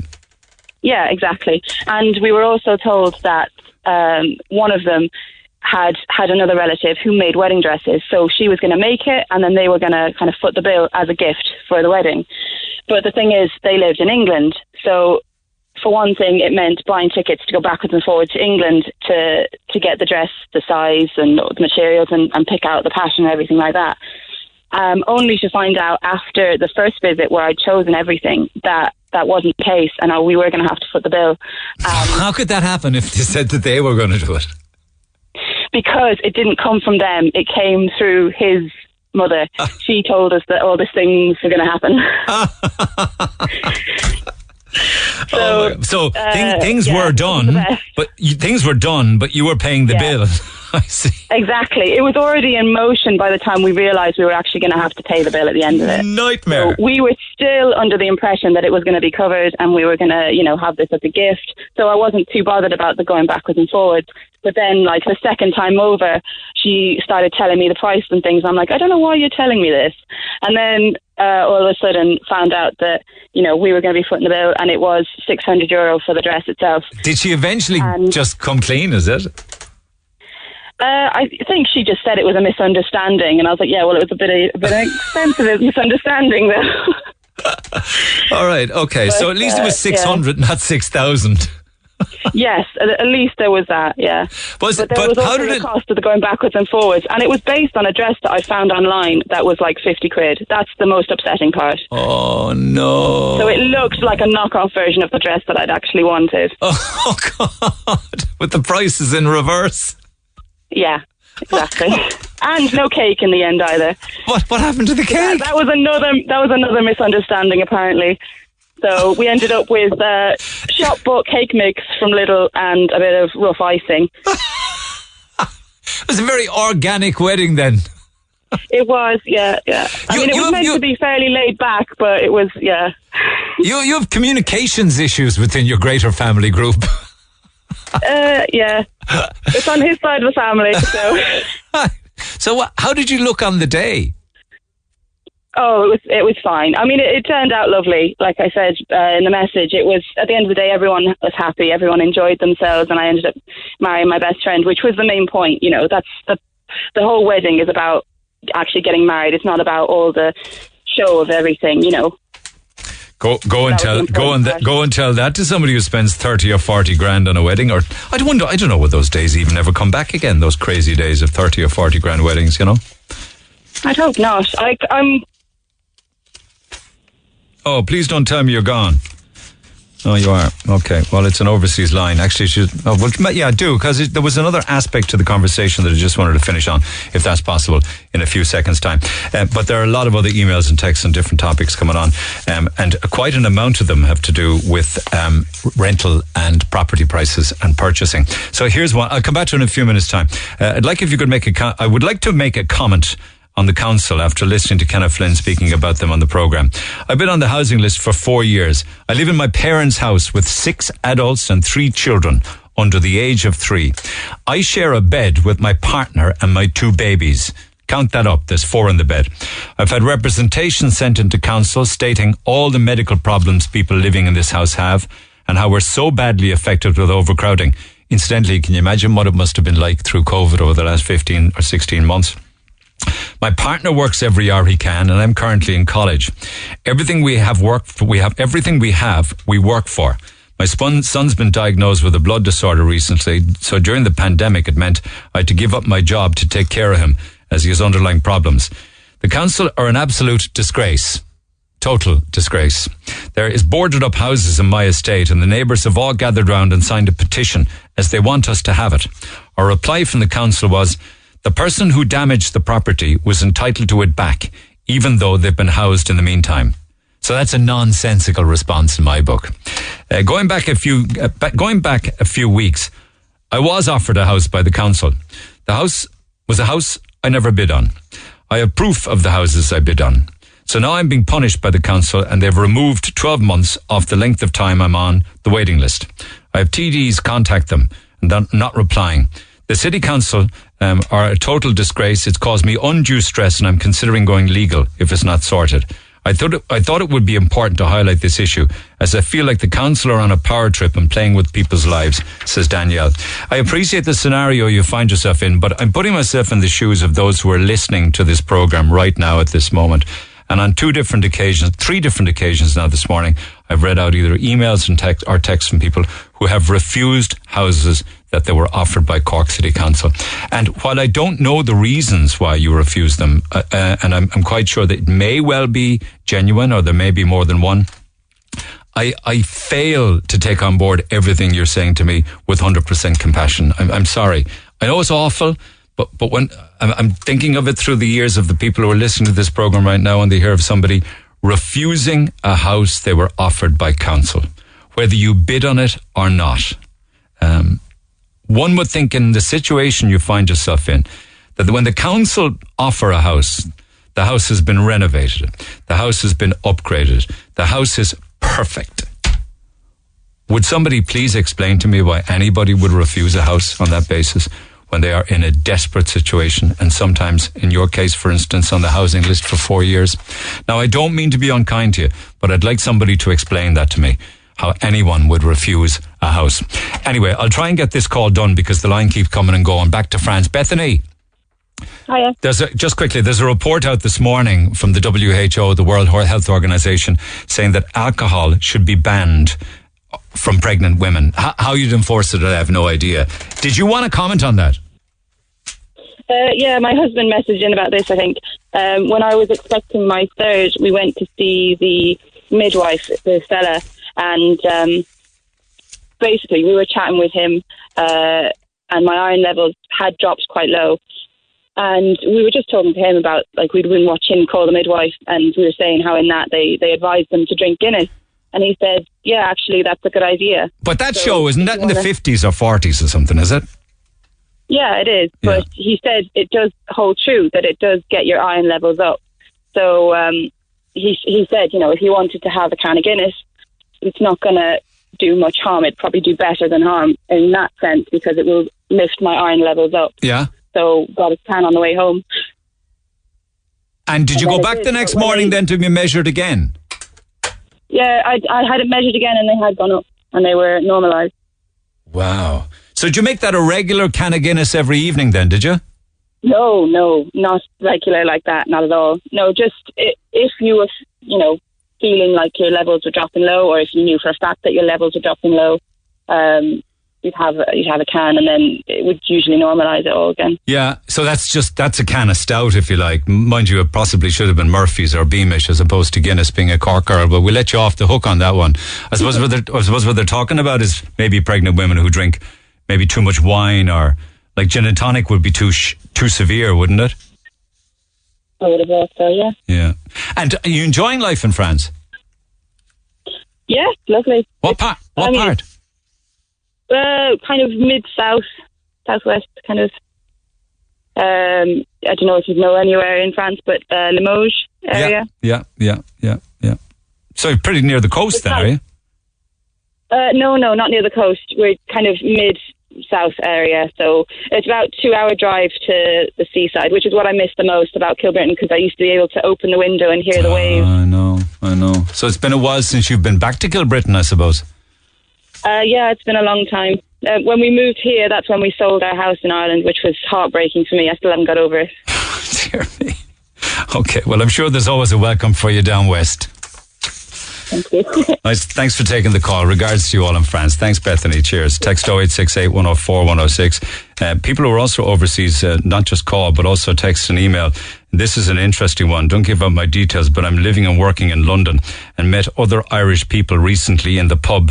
Uh, half of them have moved over for the summer, even though they're all on the PUP payment at home. To sum it up, they're getting paid in Ireland for PUP and living it up here in London for the summer.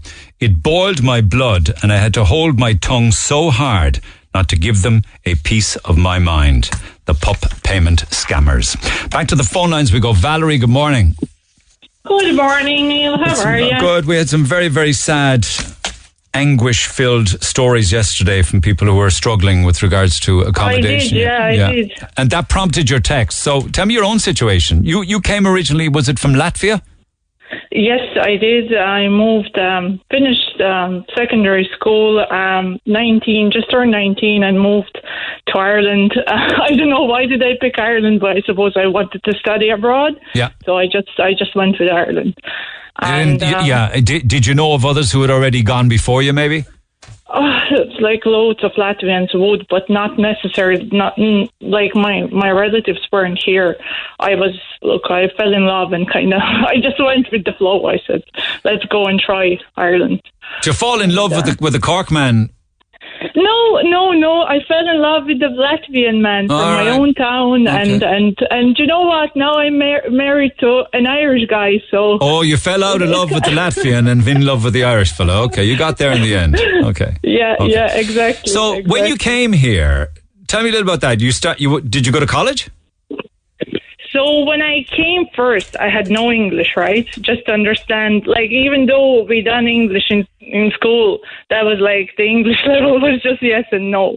And then uh, when I moved, I said, look, I, I look, I always wanted to study. All my friends were studying somewhere abroad. But they had much better English. So what I done is I done arts and crafts um, course for like a year, FETAC five, and then that was my entry to a proper college. And then I started like my business um, course in LIT. So that's how I got, I suppose, into level six, seven, Yeah, eight, but how did you learn to speak English? I Just started working, like speaking to people, you know, just socializing, I suppose. Listening. You pick up, you know, you pick it up. Nine years in school, you know, or whatever. Well, you came whatever to- they teach you. You came to back. Cork though, where we speak Uh, the where we speak the fastest English known to man. I have to say I am from Tipperary actually because I live near Mitchellstown. So this is how I I'm kind of close to Cork, but not very close. I'm on the border of three counties. All right, where the three counties meet. Yeah, exactly, exactly. So what you worked and worked and worked and uh, saved for a mortgage? Am I reading that right? You are right. What I done was basically when look, I didn't know education in Ireland. If you don't earn enough, um, education in, in Ireland is free. It's it's granted by government, and then SUSI will give you some sort of um, grant every month. At the, at the time, it was six hundred or three hundred or something. And you know, it depends on how much you, I suppose, how much is your income. But because I was under twenty four. I was assessed on the basis with my mom, who lived in Germany and never helped me. Like, you know, I was independent and she was independent, but I still, like, for the full four years in college, I was still assessed on the basis with my mom, Okay. which was quite, I don't know, silly if you ask me. Okay, but but but you're not going to tell me you still managed to save your SUSI grant for a mortgage. I, I did, I did. This is what I done. Basically, I was working kind of full time. Because people will say you shouldn't have been entitled to the SUSI grant if you were saving for it for a Well, mortgage. But you see, uh, I was working full time. I was in college. It, it was my choice, right? And I was earning only maybe fourteen thousand a year. In uh, like, I think I was well entitled to SUSI because I had no financial support from no one, and it, it turned well for me at the time that I was able to save, right? Because maybe I'm good with money, but at the same time, you know, I I I didn't live like I like a king.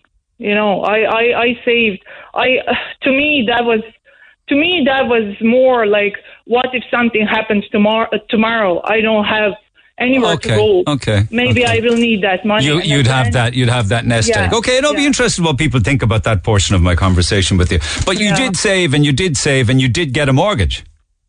Yes, what I done was after a few years, whatever. I I didn't particularly, I suppose, save for a mortgage, but I kind of got sick of renting, and I felt that we were coming out of recession, and I felt like. Oh God, I, you know, prices were just starting to increase, and you know the way they're gone now, they're just over the roof. And you got what- you got by, and you got the mortgage. Did you get the house? I got, yeah, exactly. I got with my uh, boyfriend at the time, and Okay. I said, "Look, I have savings. You have, you know, higher income," and we kind of went together and just, just, just went for the house. Okay, okay, all right. Well, that's that's good. It worked out. It worked out for you. But you say that young people, you have you have a point of view as to why they can't afford a mortgage. Is it? Well, I, I think that young people, like I'm 28 now, right? And I'm almost five years in my own house. But I feel that at the time, even, or even now, when I talk or look at people, like uh, young people have a perception that they can just get things like doing TikTok or, you know, not working hard. To me, when I was in college and working full time, believe me, it was really hard. I was getting up at seven, eight in the morning, doing college till four, going to work till six, and it was nonstop for five years, nonstop. But you said in the text they spend too much on fashion, socializing, Yeah. and pints, Oh, and they need I, to control their own destiny. Exactly. So if if if it, it's all about um, putting priorities right, right? So if you want to live your life, and which which we are told quite a lot now, enjoy your life. You're young, travel. That's fine. I did the same. I traveled a bit. I uh, look. I, I just I lived like my parents helped me a bit. Sometimes I know. You know, once a year with two hundred euros. Still paid my Ryanair uh, flights to I don't know Latvia to see my parents. But I suppose like people are overspending on fashion. Like, do we really need all that clothes? Do we Yeah, really need yeah. all them bags from River Island? If you want one bag, just buy one bag. Like, spend hundred euros, but don't spend like two, three hundred euros on fifty bags. Why do you need them? You know? Okay, okay, That's, okay. that's my point. Of And focus, okay. I know. Sorry, Neil. Another point about pints. You know, I'm not against. I'm a very sociable person. I can go out, but I think people just overspend. Simply, I know COVID changed that a lot, but like when you go out and you spend 300 euros a night, and I know many people that do that. Like, would that be not better off being saved, maybe, and maybe go once a month? need, uh, yeah, I know. I'm, I'm kind of out of time for now, but people do need a social life. They need to enjoy life as well. You know, and not I'm be, not against that. I'm I'm completely for it, but it's just I think there is a bit too much moaning around with people and saying, "Oh, I can't afford. Government owes me this. Government owes me that." And I'm you know, entitled. I'm entitled all the time. Yeah. Yeah, I think All you right. just need to go and work hard. And Okay, simple as all that. right. Listen, um, I might get some response to our conversation after 11, but thank you for that, Valerie. Hey, it's Dave. Join me weekdays from 4 for Dave Max Drive, where I'll help get you home or give you a little lift at home. Big hits, loads of fun features, and traffic info. What more could you need? Join me weekdays from 4. Dave Max Drive. Cork's Red FM, officially Ireland's music station of the year. Right, you be, sweet Marie. Fota Wildlife Park, you've given me these great uh, family uh, pa- passes to give out. And I hope over the summer to grab and rob and steal and gather and plunder lots of other family passes. Some great opportunities and uh, around the county, or indeed other counties as well, for you to go off with the family. In fact, if anybody's out there that's doing anything interesting that uh, you know involves the public as tourists, do get in touch. Uh, you know, whatever you might be. I was in, I was in your, I was in Cobh yesterday. My God.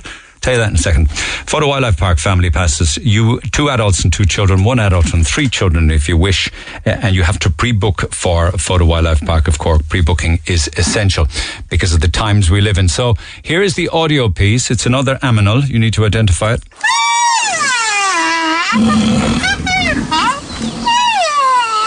It's like it's like as if there's more than one animal in there. There's a lot of different individual type noises there, but you need to identify. Not now. Until about a quarter to midday, we'll open the phone lines and uh, family will head off to Fota. Yeah, I, I was in Cobh yesterday. I happened to be quite close to Cobh at one stage. Um, I was down at the co-op stores in uh, in Midleton. Why? Because I believe down in that shop, I personally believe they have the best non-stick frying pans. Because God knows I've gone through lots of them. And one day last year, I bought one of them and it was incredible. So I went back yesterday to buy three more. Any- Anyway, it's the by the way story. So then I decided to head to Cobh because it was a beautiful day and the sun was shining, and I did. And I drove down into the, you know, over the over the hill and down into the into the valley of, of Cobh Town itself on the most beautiful sunny day, and it was magic. Cobh is just so beautiful. The sun was shining. All of the cafes and the restaurants had their tables outside. People were sitting, they were eating. The Commodore is the most spectacular hotel ever. It's just so grand, as in grandeur, and large. And they had all of their seating outdoors. The promenade was beautiful, and people were there. And there were buskers playing Irish trad. It was just fantastic. I mean, I could have stayed there all day. I'd walk along the prom and down by the old jetty, had a stroll down, looked at the lunch and the dinner menu and the Titanic, and everybody was doing food. It was just wonderful. Uh, so that was really nice. Uh, so places to go over the summer include Cobh, why don't you? You've got a couple of days out of Cobh, even an overnight, that's for sure.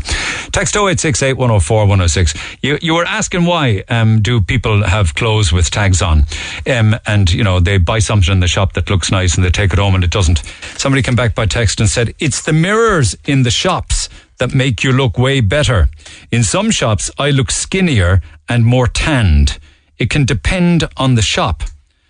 Do they do they do that intentionally with the mirror? Like, do they design mirrors in fashion shops? You know, a little bit more convex or concave or whatever, you curved, I suppose, to make you look thinner, to squish you in. I mean, if they don't, they probably should. It would be a great way to sell gear, wouldn't it? You come home then, but that wouldn't work either because, okay, so it could fit you, but it mightn't suit you, kind of thing, you know because of the mirror. Anyway, thanks for that. I'm beginning to understand that a little bit more. Beginning to understand body image. Oh, talking about body image, another big issue at the moment with regards to people and their body image is what they will resort to do to change their body image, and that can be steroids. And steroid use in Cork has gone through the roof. You know the people we're talking about, you can see them. They're huge, they're massive, they're buffed up. Sometimes it's legit, but most times you can tell when it's not.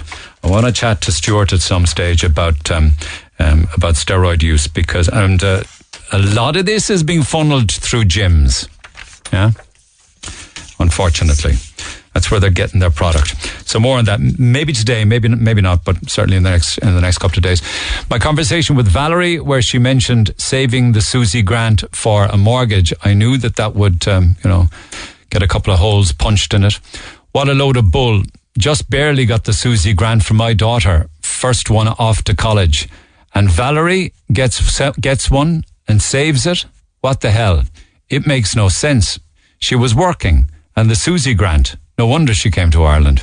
Another one here. Ah, now. Saved her SUSI grant for a mortgage. That is so infuriating. We're still paying off credit union loans after putting our kids through college. We were entitled to no SUSI at the time. You want to know why? Apparently we earned too much. Yet we pay all our bills, taxes. We did everything right in this country. Sorry, Neil. Is it any wonder people say look after our own first? It's easy for Valerie, isn't it? Uh, and for the people who turn down, uh, yeah, I'll stay with this now for a while if you want. Tell that girl that she's a disgrace for turning down a house. Oh my God, I'll take the house. Oh, I forgot. Me and my partner work our asses off saving for a mortgage. Shocking. The people that live in this city. Maybe I could get a little bit more clarity uh, on all of this. Kelly, good morning. Morning, Neil. How are you? Three times today now I've read emails or texts out from people who are offered houses. And I'm not talking about the people in Spring Lane where the absolute vast majority of them turned down houses, but people who are desperate for a house and turned it down. Why do people do that? Well, I don't know about other people, Neil, and their circumstances, but with mine, I have a five-year-old and I have a two-year-old Down syndrome boy. And last August, I was refused. I was offered a flat in Bakers Road now, as you may be aware of the flats in Bakers Road, there's no front garden, no back garden. There's a load of steps up to them. There's a balcony. Like, I have a Down syndrome child who's two. He can't crawl. He can't walk. Now, uh, can I just, before I hear you more of your story, on the Yeah. three that I read out this morning, they did not give me the reasons why, but none, none of them were flats. They were houses. I don't know why anyone refused. Maybe it's because the area says that, that maybe that they were offered in. I don't know. Maybe they have kids that may have special needs or some issues and maybe they don't want to clarify them. But like you, you're not going to refuse something for no reason. I know obviously you want to bring up your children in a nice area and nice place, but like north side, south side, we're all the one. Like no matter what terrace you're going to get put in nowadays, they're all mixed people. So people shouldn't be refusing if they don't need to refuse them. So that, there's plenty of houses being built. People are fighting for them. You're not being offered them, and then you people refuse them. It is ungrateful that people are refusing houses, especially if they have no reason not to refuse them. But I don't know, Neil. Under my circumstances, were totally different. I was Okay, offered a okay. flat. Okay, so go back to your own Um, story then. Okay, when you say a flat, so- what, describe it to me. It's a flat in Bakers Road, right across from Churchfield Park, at the top of Churchfield Park. There, Think there's about 15 or 16 of them there altogether. They've one's underneath and one's off the top, and I was off at the top class. So I'd no parking, I'd no driveway, I'd no front garden, I'd no back garden. There was numerous steps up to the balcony to get into my front door, and then the balcony, of course. So I was like, I can't take this. I was like, I don't know when Callum is going to walk. He's two at the moment. He can't even crawl. Like we're literally just getting him to starting to bum shuffle now. Cope can't tell me when my child's going to walk because he has low mobility. He's going to have to do years of physio and ter- everything. Like he's going to have to do a lot of stuff to help build up his muscles because he's so weak. So I was like, look, I'm not taking this. And the housing officer that offered to me that day, he was like, it's totally unacceptable that this was sent up to you. And I was like, I'm not taking it. And he was like, look, I understand. And he was like, look, you can refuse it. He was like, and he told me in all there that he's like, you won't get taken off the list.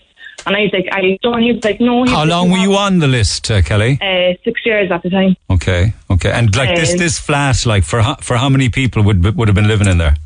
It was a three bedroom. It would have been three of us, me and my two sons. Three bedroom flat. Yeah. Okay, And um, okay, yeah. he was like, no. He's like, you'll be fine. He's like, look, they can't. Did you go and visit? Did you did you view it? No, they never let me view it. He just called me up and told me what, what like number it was. But I knew it, like when he said where they were, because he actually described it even before he got me to sign. He was like, "Show the ones as you're coming up the hill," and I was like, "Mm, "No," and he was like, uh, "The one the flat across from Churchfield Park," and I was like, "No way." I was like, I literally, I didn't even even speak. I was like, "There is no way I'm taking there." I know what like there's plenty of drugs around that area. There's drugs in every area, and I was like, the steps. I was like, how am I bringing a child up? Like, if I was to do my shopping, where am I going? Where am I parking my car? Side of the road, bring my kids in, leave them at home, go back to my shopping, up and down steps. It just wasn't suitable. I was like, how can you offer a child that has Down syndrome a flat like this? So he's like, no, look, everything will work out. He goes, you'll be fine. You won't get taken off list. So I got out from signing the forms from refusal and I rang Cope Foundation and I explained to Callum's team, I was like, look, they're after offering me this. And they were like, look, it'll be grand. So the physiotherapist wrote letters, the social worker on Cope did, the speech and language, everyone wrote letters to me to say like that the flat was unacceptable and Young Knocknaheeny and Collins involved with the team up there, and they wrote letters. The months went by, we heard nothing, so I was like, I could still bid in CBL, so I was like, thank God I'm not taken off the list, I can continue to bid for a proper property for the kids. Um, and then we got a, I got a phone call one day from Callum team to say that I was taken off the list, and I was like, what? And they goes, yeah, there was a letter sent out. I goes, I never received the letter, so there was not, I never sent to my house. Well, you, you, you get you get taken off for twelve months, is it?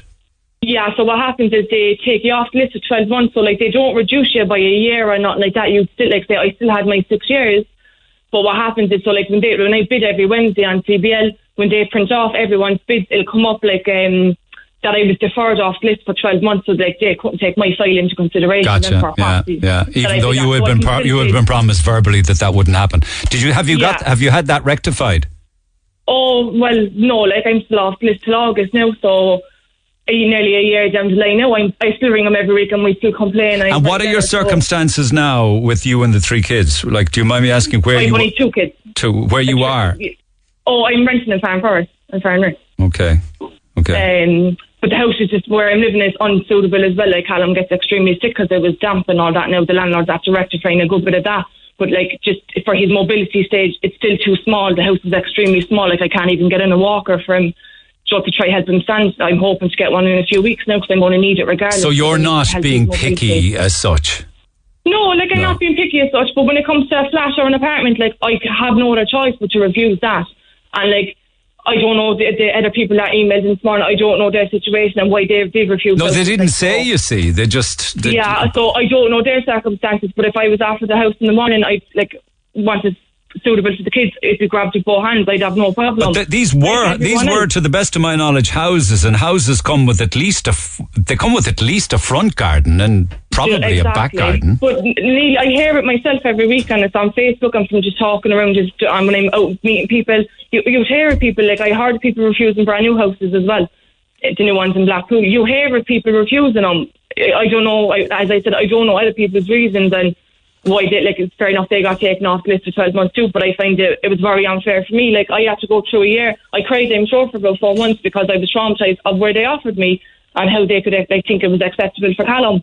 And then I was like, look, I have to get over it. I'm Okay. looking, I'm renting, I have a roof over my head. I'm Okay. looking, I have that, like, so. All right, I, okay. like, I just have to p- pick it up for the year. But so like, you have to. You, so it's nearly. It's only a couple of months away from August. Three months away from yeah, August. So like you, eight weeks left or something. you you were tec- you were technically taken off the I list for I twelve taken months. off the list for 12 months, Lisa Lisa said here, I'm sure that the flats that the girl on the radio is talking about are the ones that have problems with rat infestation. Is that right? yeah, right? they do have rat infestation, yeah. You think that they And the get, City oh, Hall know that because they were only up there a few weeks ago. I know someone that lives over there and they were only out a few weeks ago. Well, you know why there's rat infestation, don't you? Because of illegal dumping. Yeah. I wish people would cop themselves on. Exactly. Like, you know, people aren't taking their house houses appropriately either. Like, if you have a house, look after it. Like, there's you the con- country clean dump in Churchfield. It's only a tenner a carload, and I mean your car could be filled to the brim. It's like two euro a bag. It's disgusting. So, like, uh, as I said, like I had no other choice but to refuse that. Like other people, maybe if they are refusing them, they should give reasons why they are refusing Okay, them. all right. But Listen, people like with special needs kids that are waiting for houses, and then you, you know. I understand what you're saying. Okay, very good points. Well made. Thank you for that. Cheers, Kelly. There's a, a list of reasons actually why people refuse high um, housing from Cork City Council, and the Examiner uh, did a report on it recently. Um, I'm just I'm just flying by the seat of my pants here. Some of them some of them said that they. Let, let me just try if I can drill through these. They learned that uh, one of them was a woman who was offered a three story home in Cobh. Overlooking, overlooking the magnificent views of Cork Harbour. She refused the house. She alleged that she and her children suffered from seasickness.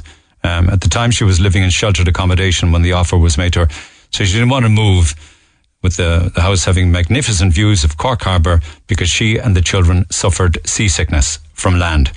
Um, another successful applicant turned down a house that was offered because she had to visit her sick father in Africa. Uh, I'm just looking at these different spurious reasons as to why people reject houses dismay, really, isn't it? Um, apparently, the council spent up to thirty thousand bringing all of the different homes that they, you know, then went on to offer to people on the lists up to standard.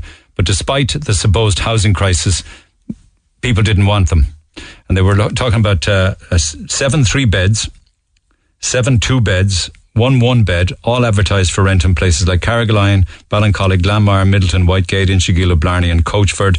uh, 40% refusals from the houses that they offered. Some claimed that uh, estates that they were moving into uh, were full of antisocial behaviour, even though many houses on offered were in well established areas where Gardaí confirmed there was little or no crime. Um, what else have I got? One refusal said uh, to Cork County Council was because a man died in the house and there was no mass said. Uh, and I'd be very superstitious about that. So turn the house, house down. One said they are settled where they are. Another said, uh, we've been living here a long time. This is my home. The two bedroom is too big for me at this stage of my life. Well, it's kind of not really a reason, I suppose, if you're settled in an area that you are. I know that there is a, a much more extensive list of reasons as to why people uh, turn down houses. And I'm not just saying that, I'm not going back to the one that people make jokes about. Uh, I'm turning down the house because it's not close enough to me, ma'am. Uh, I know that that's been said more in a jokey fashion than anything. I hope. Text the Neil Prendeville Show now. 086 8104 106. Red FM. Uh, the flats the girl was on the radio about are the ones with the rat infestation, says Lisa. Another story is they want to be near their mammy Neil, or the sitting room is not big enough. These are true stories. Uh, I know someone that turned a house down because there wasn't enough room out in the back garden for swings and a trampoline. Wasn't there also that there wasn't enough space out front to park two cars? That was another one. Actually, the um, the trampoline one is true. Uh, Cork County Council officers re- uh, revealed that they offered homes to applicants only for offers to be turned down because of ridiculous reasons, including the size of the garden. Um, but I'm just looking at this now for the first time. One applicant refused the house of, offer of a house because there was no space for a trampoline. Uh, they went on to talk about um, one particular year, I don't know, a portion of a year, uh, the properties were turned down by 26 people who were on the waiting list. Uh, the refusal of one house was on the basis of the garden size, um, and they deemed that to be a legitimate reason. I mean, like, how small was the garden? You know, how small was it? Um, you may not believe it, Neil, but the "I want to be near my mammy" is a true story. Uh, another one here. These women coming on your show are full of excuses and doctor certs and medical problems. My God, my God, a three-bedroom apartment? Yes, please. And every house in the north side seems to be full of rats these days. My blood is boiling listening. It's all wrong, so wrong. Go out there and get knocked up and get a free house. It's a joke. Get out and get a job. That's not me speaking, lads. That's a text. She just said, if she just said it to Neil, waiting for a house. What do the rest of us do? We go and work, even with kids, and we save to buy our own houses. Uh, the sen- another one, the sense of entitlement in this country around social housing is just disgusting. Bobby says a council house should not be a house for life. It should be a leg up until you can move on to buying your own and then passing it on to the next couple needing a leg up. Brand new cars outside council houses are taking the P, to be absolutely honest. And that's very interesting because I got an email in from somebody who said, I sold my old corporation house four years ago. Uh, children were allowed out at 8 a.m. while their parents nursed hangovers. Until 11 p.m. at night, they were kicking balls off houses, throwing their takeaway into gardens. I'm now living in a private estate where the kids behave normally and are not animalistic. They go to pitches with their parents. My old house has had two new owners for the same thing, and they also sold. It's the parents who are to blame. My children never hung, my children have never hung around houses terrorizing people. They used to be brought to and from activities. Shame on adults allowing that carry on. I'm sure their children will rear their children the same way. I, I thank you for, when I read that email the first time off air, I was wondering, you sold your old corporation house because of the antisocial behaviour. But, but you never stopped to think to tell the people who were going to, I suppose you wouldn't really, would you? I was going to say, you never stopped to think to tell the people who bought the house that they would have the same problems as you and they never discovered discovered it. Um, I suppose you never would know really unless you. Anyway, you wouldn't be able to do this because there's so much demand for housing. But maybe at a time when there wasn't so much demand, did anybody kind of stake out a housing estate before they bought there? You know, just did a bit of a recce there for three or four days, or maybe once a week for a few weeks, just to see what it was like by day, see what the housing estate was like by night, see what the neighbourhood was like in general. Anyway, just a thought. Dan, good morning. Hi Neil, great show. Love listening Thanks, to you my guys. man. Uh, picking up on Valerie, came over here from Latvia, worked very hard, went to college, got a job, got a mortgage, saved her SUSI grant, and that became her deposit. Um, people are very angry about that.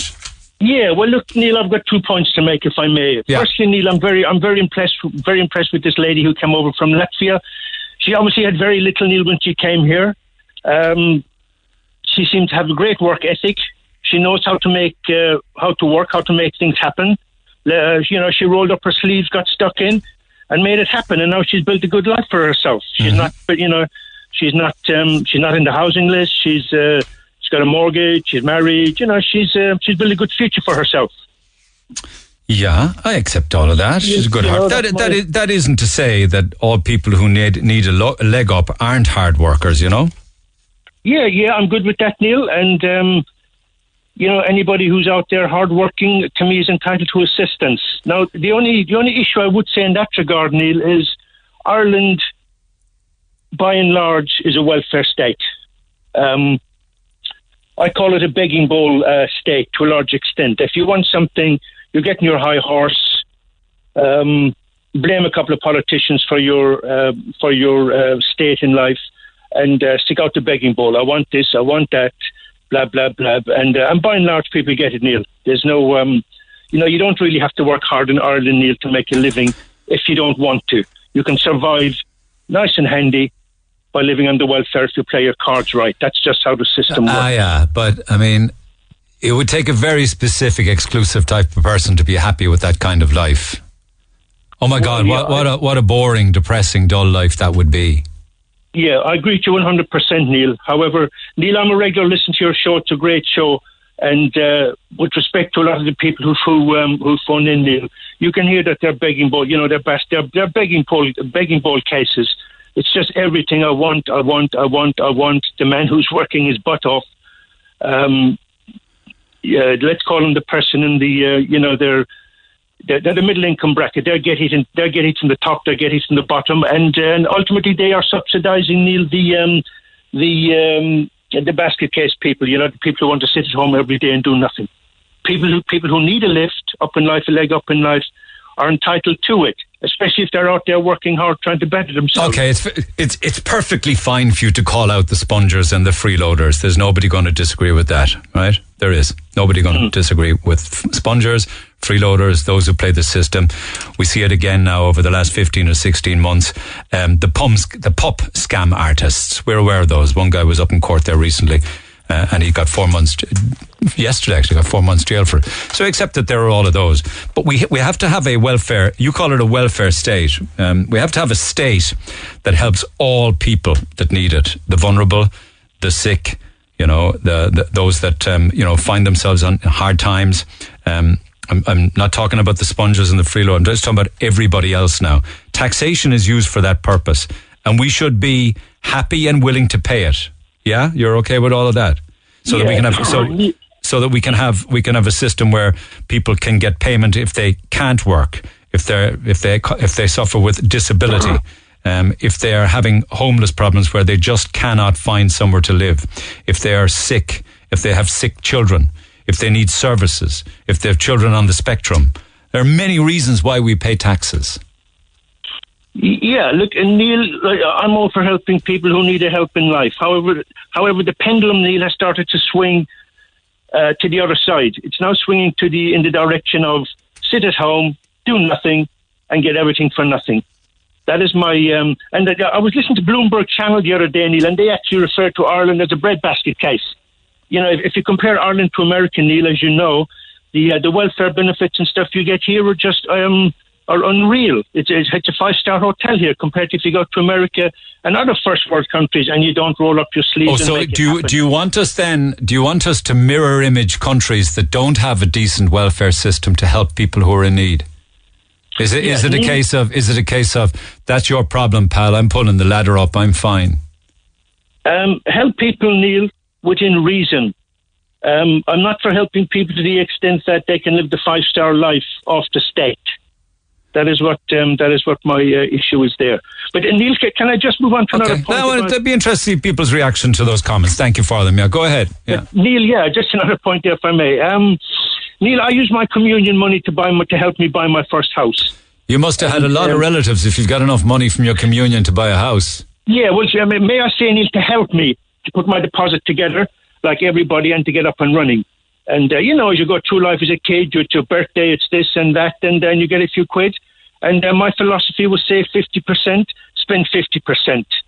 And, um, and it worked for me. That's actually what. That's a similar point that Valerie was making. Valerie from Latvia, where she was saying that people socialise too much here. They spend way too much money on booze and fast fashion and social recreation. They don't work hard enough and they don't save enough. She said. Yeah, that's ex- yeah, yeah. Uh, she hits the nail on the head, Liam and Neil. But when did you buy your house? I'm going back down into the eighties. For God's sake, man! Sure, I bought my first house in 1990. Cost me right. in Rochestown. It cost me forty-seven thousand pounds. Not a not a bother in the world. Two and a half times salary. Off you go. Brand new detached house. There you are. Well, look, Neil, maybe you grew up with a silver spoon in your mouth. I don't know. No, no, that wasn't my. No, I didn't actually. I grew up with next to nothing. That isn't. That isn't what I'm saying, and that's not being disrespectful to my parents or my family. What I'm saying is, what I'm saying is, it was very easy in the 80s and the early 90s to buy a house because they were cheap. They're not cheap now. Yeah, yeah. Well, yeah, no, you, you make a fair point, Neil. Um, however, as you remember, Neil, the country was in massive recession back in the 80s. Um, if you got, uh, I had a mate in the army, he got 30 quid a week. I mean, come on, 30 quid a week back in the 80s. It's. No, I, I just, I worry about people who compare 30 or 40 years ago with today. That's a different planet 40 years ago to today. Firstly, Yeah. there's very little housing. And secondly, you're talking, ah, you're talking 375, 400,000 openers. You are, you are, Neil, and yeah, the price is gone mental today, but let's look at the principle, Neil. You know, uh, I saved my communion money, it got me in the property ladder, my confirmation money, etc., etc. 50% of it, Neil, I always, um, I always enjoyed a good cut of it as well. But the point I want to make, Neil, I guess, is today's kids, you know, they, they grew up, Neil, in the Celtic Tiger era, Neil, a lot of them that are looking for houses today. They grew up with a silver spoon in their mouth. Santa Claus brought them, um, you know, Christmas gifts that were worth two, three, four, five hundred, in some cases thousands of euros. And, uh, you know, now that they, they didn't have a savings culture, Neil, they got everything for nothing. A, lo- a lot of that is slaving to marketing, to advertising, and to the 60, 60, 70, 80 different channels that we have on television telling you buy, buy, buy. A lot of it also has to do with parents who want to give their children things that they never had. There there is an element of that, Neil. However, buying kids, Neil, presents for thousand euro and this and that, and they're thrown into the dustbin six or seven months later. That to me is, um, you know, that's a that's a first world um, problem, Neil. Okay, feel free to hold on if you wish. We've covered an incredible amount of ground. You might want to jump back in again. Barry, good morning. Neil, you well? How are you? Good, good. Go ahead. Yeah, I, I agree with a lot of that. With a lot of what that man says, Neil, about Ireland being a social welfare country and the life dolers. I call them generations of families who are on the dole. You know, sponging off the system. When we have full employment in this country, like, like we had before the pandemic. But don't you get knocked off after a period of time? You don't. It's absolute horse manure. You do not. And th- this proof of looking for work and how, how much effort is put into it, Neil, behind the scenes, I've no idea. People just tend to just get put the hand out and they get it without showing any proof of work, of trying to work or looking for work. But is it really is it really true though that you'd have people who are living in public authority housing and paying rent there um, Yeah. with with SUVs in the driveway um, and three and four sun holidays? Are they those makey up stories that we hear look, about? I, I don't know verbatim because the theory of these things. I've never been exposed to it. I've never been around that. But you know, there's no there's no uh, smoke without fire, Neil, and I do agree with that gentleman. And this PUP is another example of it. I mean, it should be means tested from now on. You know, if you're a student on 50 a week, now you're on 350 a week, you're given 50 a week to go back to work, or you're giving nothing to go back to your 50. It's ridiculous, Neil, and no government party will go after these people because they will not be popular. And that's the problem with this country. Get after these cheats. Half the people on the PUP are students on 50 quid a week and now on 350. Of course they're not going to go back to work. You take the money off, stop the money to these people, give it to those who genuinely need it, and means test it from now on, and eventually decrease it by 50 a month or 50 every two months until it's gone from you, till you get up. But, be- ass and go back but to work. being but being say as they say entitled to a house comes with other issues or comes with other aspects of that entitlement and it includes HAP and it does include medical card and, and all of these Agree. different services that are provided. Uh, do, you, do you want all that wiped out? No, you don't need. You means test everything. The PUP is the PUP, for example, should be stopped. No, we've enough of it. Absolutely. For those who genuinely need it, give it to them. But means test every other student who's on fifty quid a week.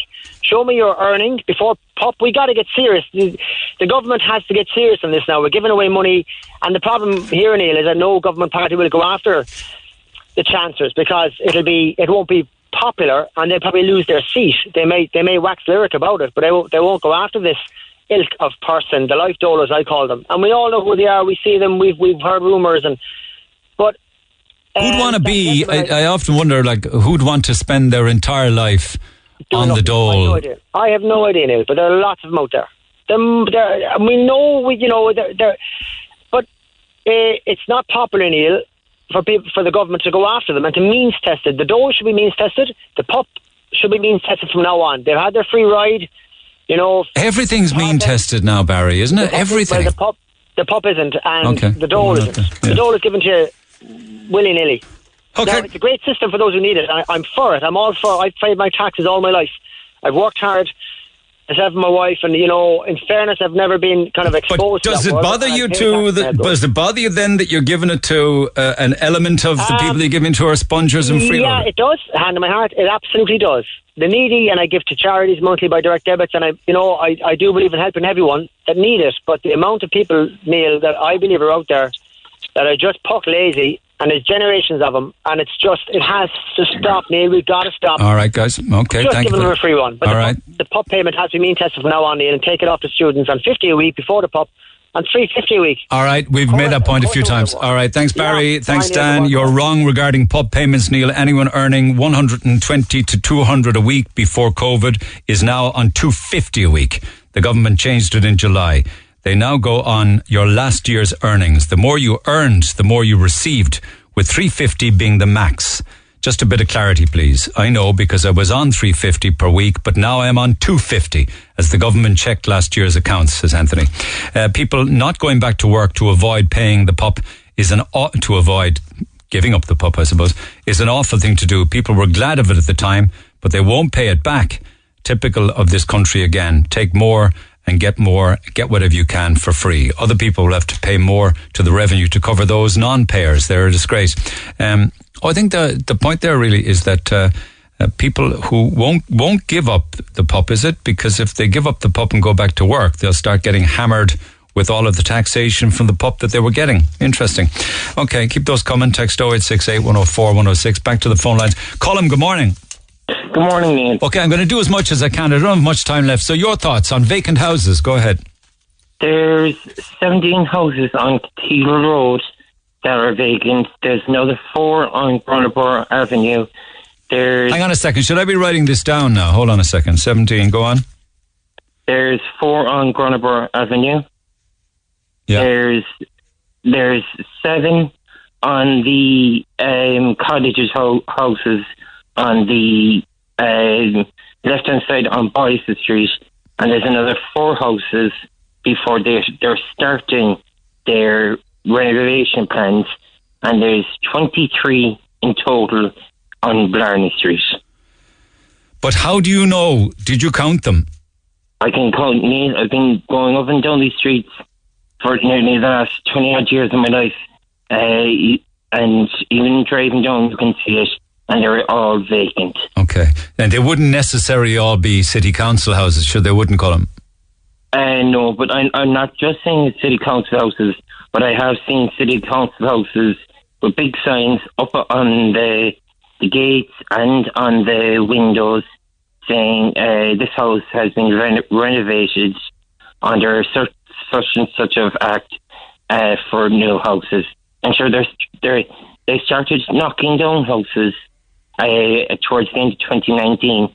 They finished just before the start of the pandemic and stopped on Boyce Street. Oh, I know, okay. Well, I, I don't know. I can't remember the number, but Ken O'Flynn gave a number of um, properties that are on city council's list. I, th- I think it's below 100 or something, I think he said, below 100. Um, that are going through renovation at the moment. There was a time when that was 450, I remember, and probably even double that if I go back further. So they are getting through them. I'm not just saying that, but I, they're saying there's a houses crisis. But like in, in the space of less than a couple hundred meters, there are 17 houses that could easily done up and given houses. Gotcha. There's actually houses done, Gotcha. and they're still vacant, and they won't give up. People had to previ- um, get uh, signed petitions to get other people houses from city council, and I've heard that from multiple people in Boyce Street, Cathedral Road, and on Blarney Street. Petitions from the neighbours to give the house to somebody they know. Yeah. yeah.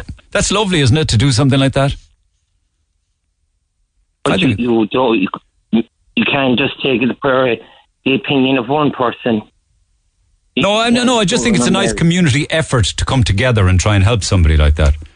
You know? Yeah, well, the one person that I do know who did get the who didn't get the house after waiting t- uh, three and a half years, uh, he he's a nice person, but like I wouldn't trust every petition that will go through. Oh, I see what you mean. Okay, good point. Okay, thanks for that. Appreciate it. Fair play to Ken O'Flynn yesterday with regards to the carry on in Spring Lane. They are a law unto themselves. Ken O'Flynn always calls it as it is. I live in Ballyvolane. Everything he says is true. Ken is the only councillor speaking for our community. Oh my God, Neil, I have a newfound love for Ken O'Flynn. He'll get my vote always going forward, calling the travellers out for exactly what they are. Oh, I can't read that part out. That's not kind, but uh, let people make up their own mind as to what you mean by calling people out for exactly what they are. We all know it. Absolutely everyone knows it. All they do is take, take, take and give back absolutely nothing.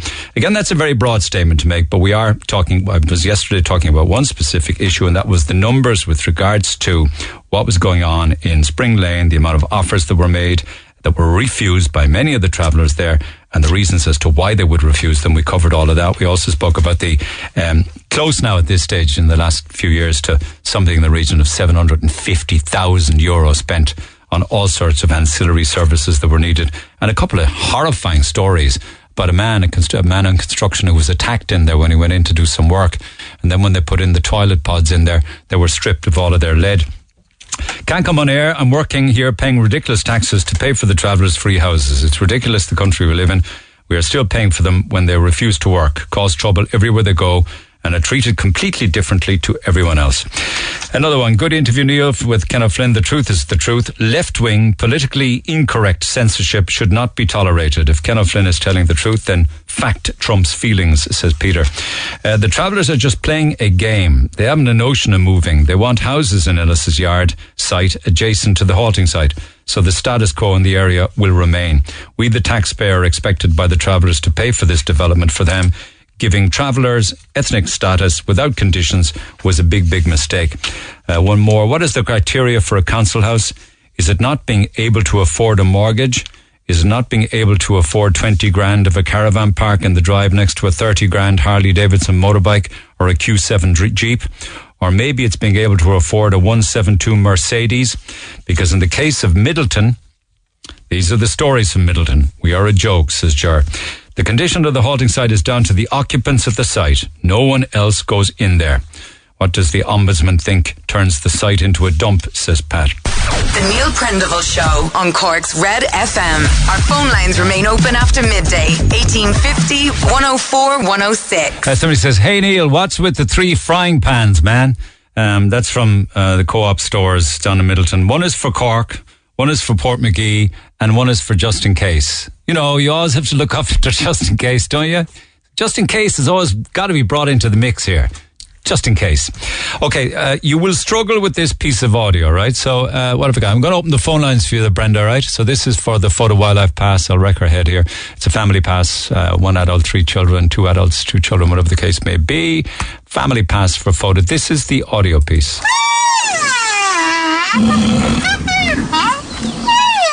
It's an extraordinary sound.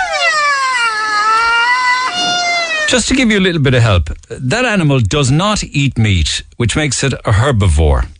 And the entire list of animals at Fota Wildlife Park can be found at fotawildlife.ie. And this animal is on the list, which means that this animal actually lives, maybe with others like it. Maybe there's a family of them. I'd say there is, um, in Fota Wildlife Park. Hear that bit of the. That's kind of the more important bit to the whining, whinging sound. they're very quiet, like, but that's the sound they make when they're not too quiet. So that might help you. They don't eat meat and they're on the list, which means that they are down on Fota. So if that helps, well and good. Get dialing now for that 1 104 106 Family Pass. We'll take caller 10 until we get a correct answer. All right. Okay, just going to love you and leave you and we'll pick it all up in the morning. But before I go, Eileen, good morning. Hello. Why um, did I get texts from people saying that um, the clothing they buy in the shop might look nice on them in the shop? When they go home, it doesn't look nice, and it all has to do with the mirrors. It's all to do with the mirrors. Why? All the mirrors are tilted away from you. Very, very. You hardly notice it. Oh. And that, that elongates your figure, makes you look slimmer, and in my case, stunningly beautiful. I'm sure you are anyway, regardless oh, I of the mirror. I'm not doing too bad for 90. Oh my God! We spoke before, Eileen, didn't we? I don't think so. Oh well, it must have been send you another. a message all right one time. Maybe that- somebody who gave the phone. Maybe that might have been it. So Does my voice sound familiar? Well, I just it just rang a bell, but it might have been a text. But maybe it was a text from another. Maybe it was your text where you also maybe described yourself as not doing too bad for a ninety-year-old. Still fashion shopping. Fair play to you. But are the are the mirrors not stuck to walls in the fashion shops? They no? are, but they're slightly tilted, Oh, even on the wall. Even on the wall. Do you think that's cheating? Do you think it's fair? Well, oh, I don't mind. I know what I look like. I have, mir- I have mirrors at home. When you go, so when you go home, then does I it? don't like what I buy sometimes. So mirrors, that was the text. It said, mirrors in shops make you look way better. In some shops, I look skinnier and more tanned. It can depend on the well, shop. no, I don't know about the tan. Maybe the mirror is tilted. But I know that they're tilted and they give you, make you look slender and more and taller. And then you bring it home and you put it on and you look in your own mirror and you're in. And you see what you really like. Maybe all of our mirrors at home should be tilted then. Exactly. I have one that, that tilts because the, the screws are kind of loose and that, you know. And do you look fab in it? Oh, I look great when it tilts away from me. Well, that's the only mirror you should look in then. That's right. You're right. right. I swing it straight. I'll tell you another thing about mirrors. Right. If you put a mirror on the table or somewhere down, down on the table and look into it from above, you'll know what you really look like. How do I do that now? Oh, so I got to kind of, I kind of have to hover over it. Yes. Will I like? Will I like what I see then? No. no. Have you done? No, you won't. Have you done that? Yes, I have. And why does it make you look not as nice? Because all your skin sags down. but don't ever do that again. Don't ever do that again. You're experimenting way too much with mirrors. Look after yourself, the same. Eileen. God bless. Take God care. Bye bye. Lines Bye. will stay open at 1850 104 106. Text 086 8104 106. Tomorrow's Friday. Have a good day. I'll see you tomorrow. Neil Prendeville, the voice of Cork. Weekdays 9 to 12. Cork's Red FM.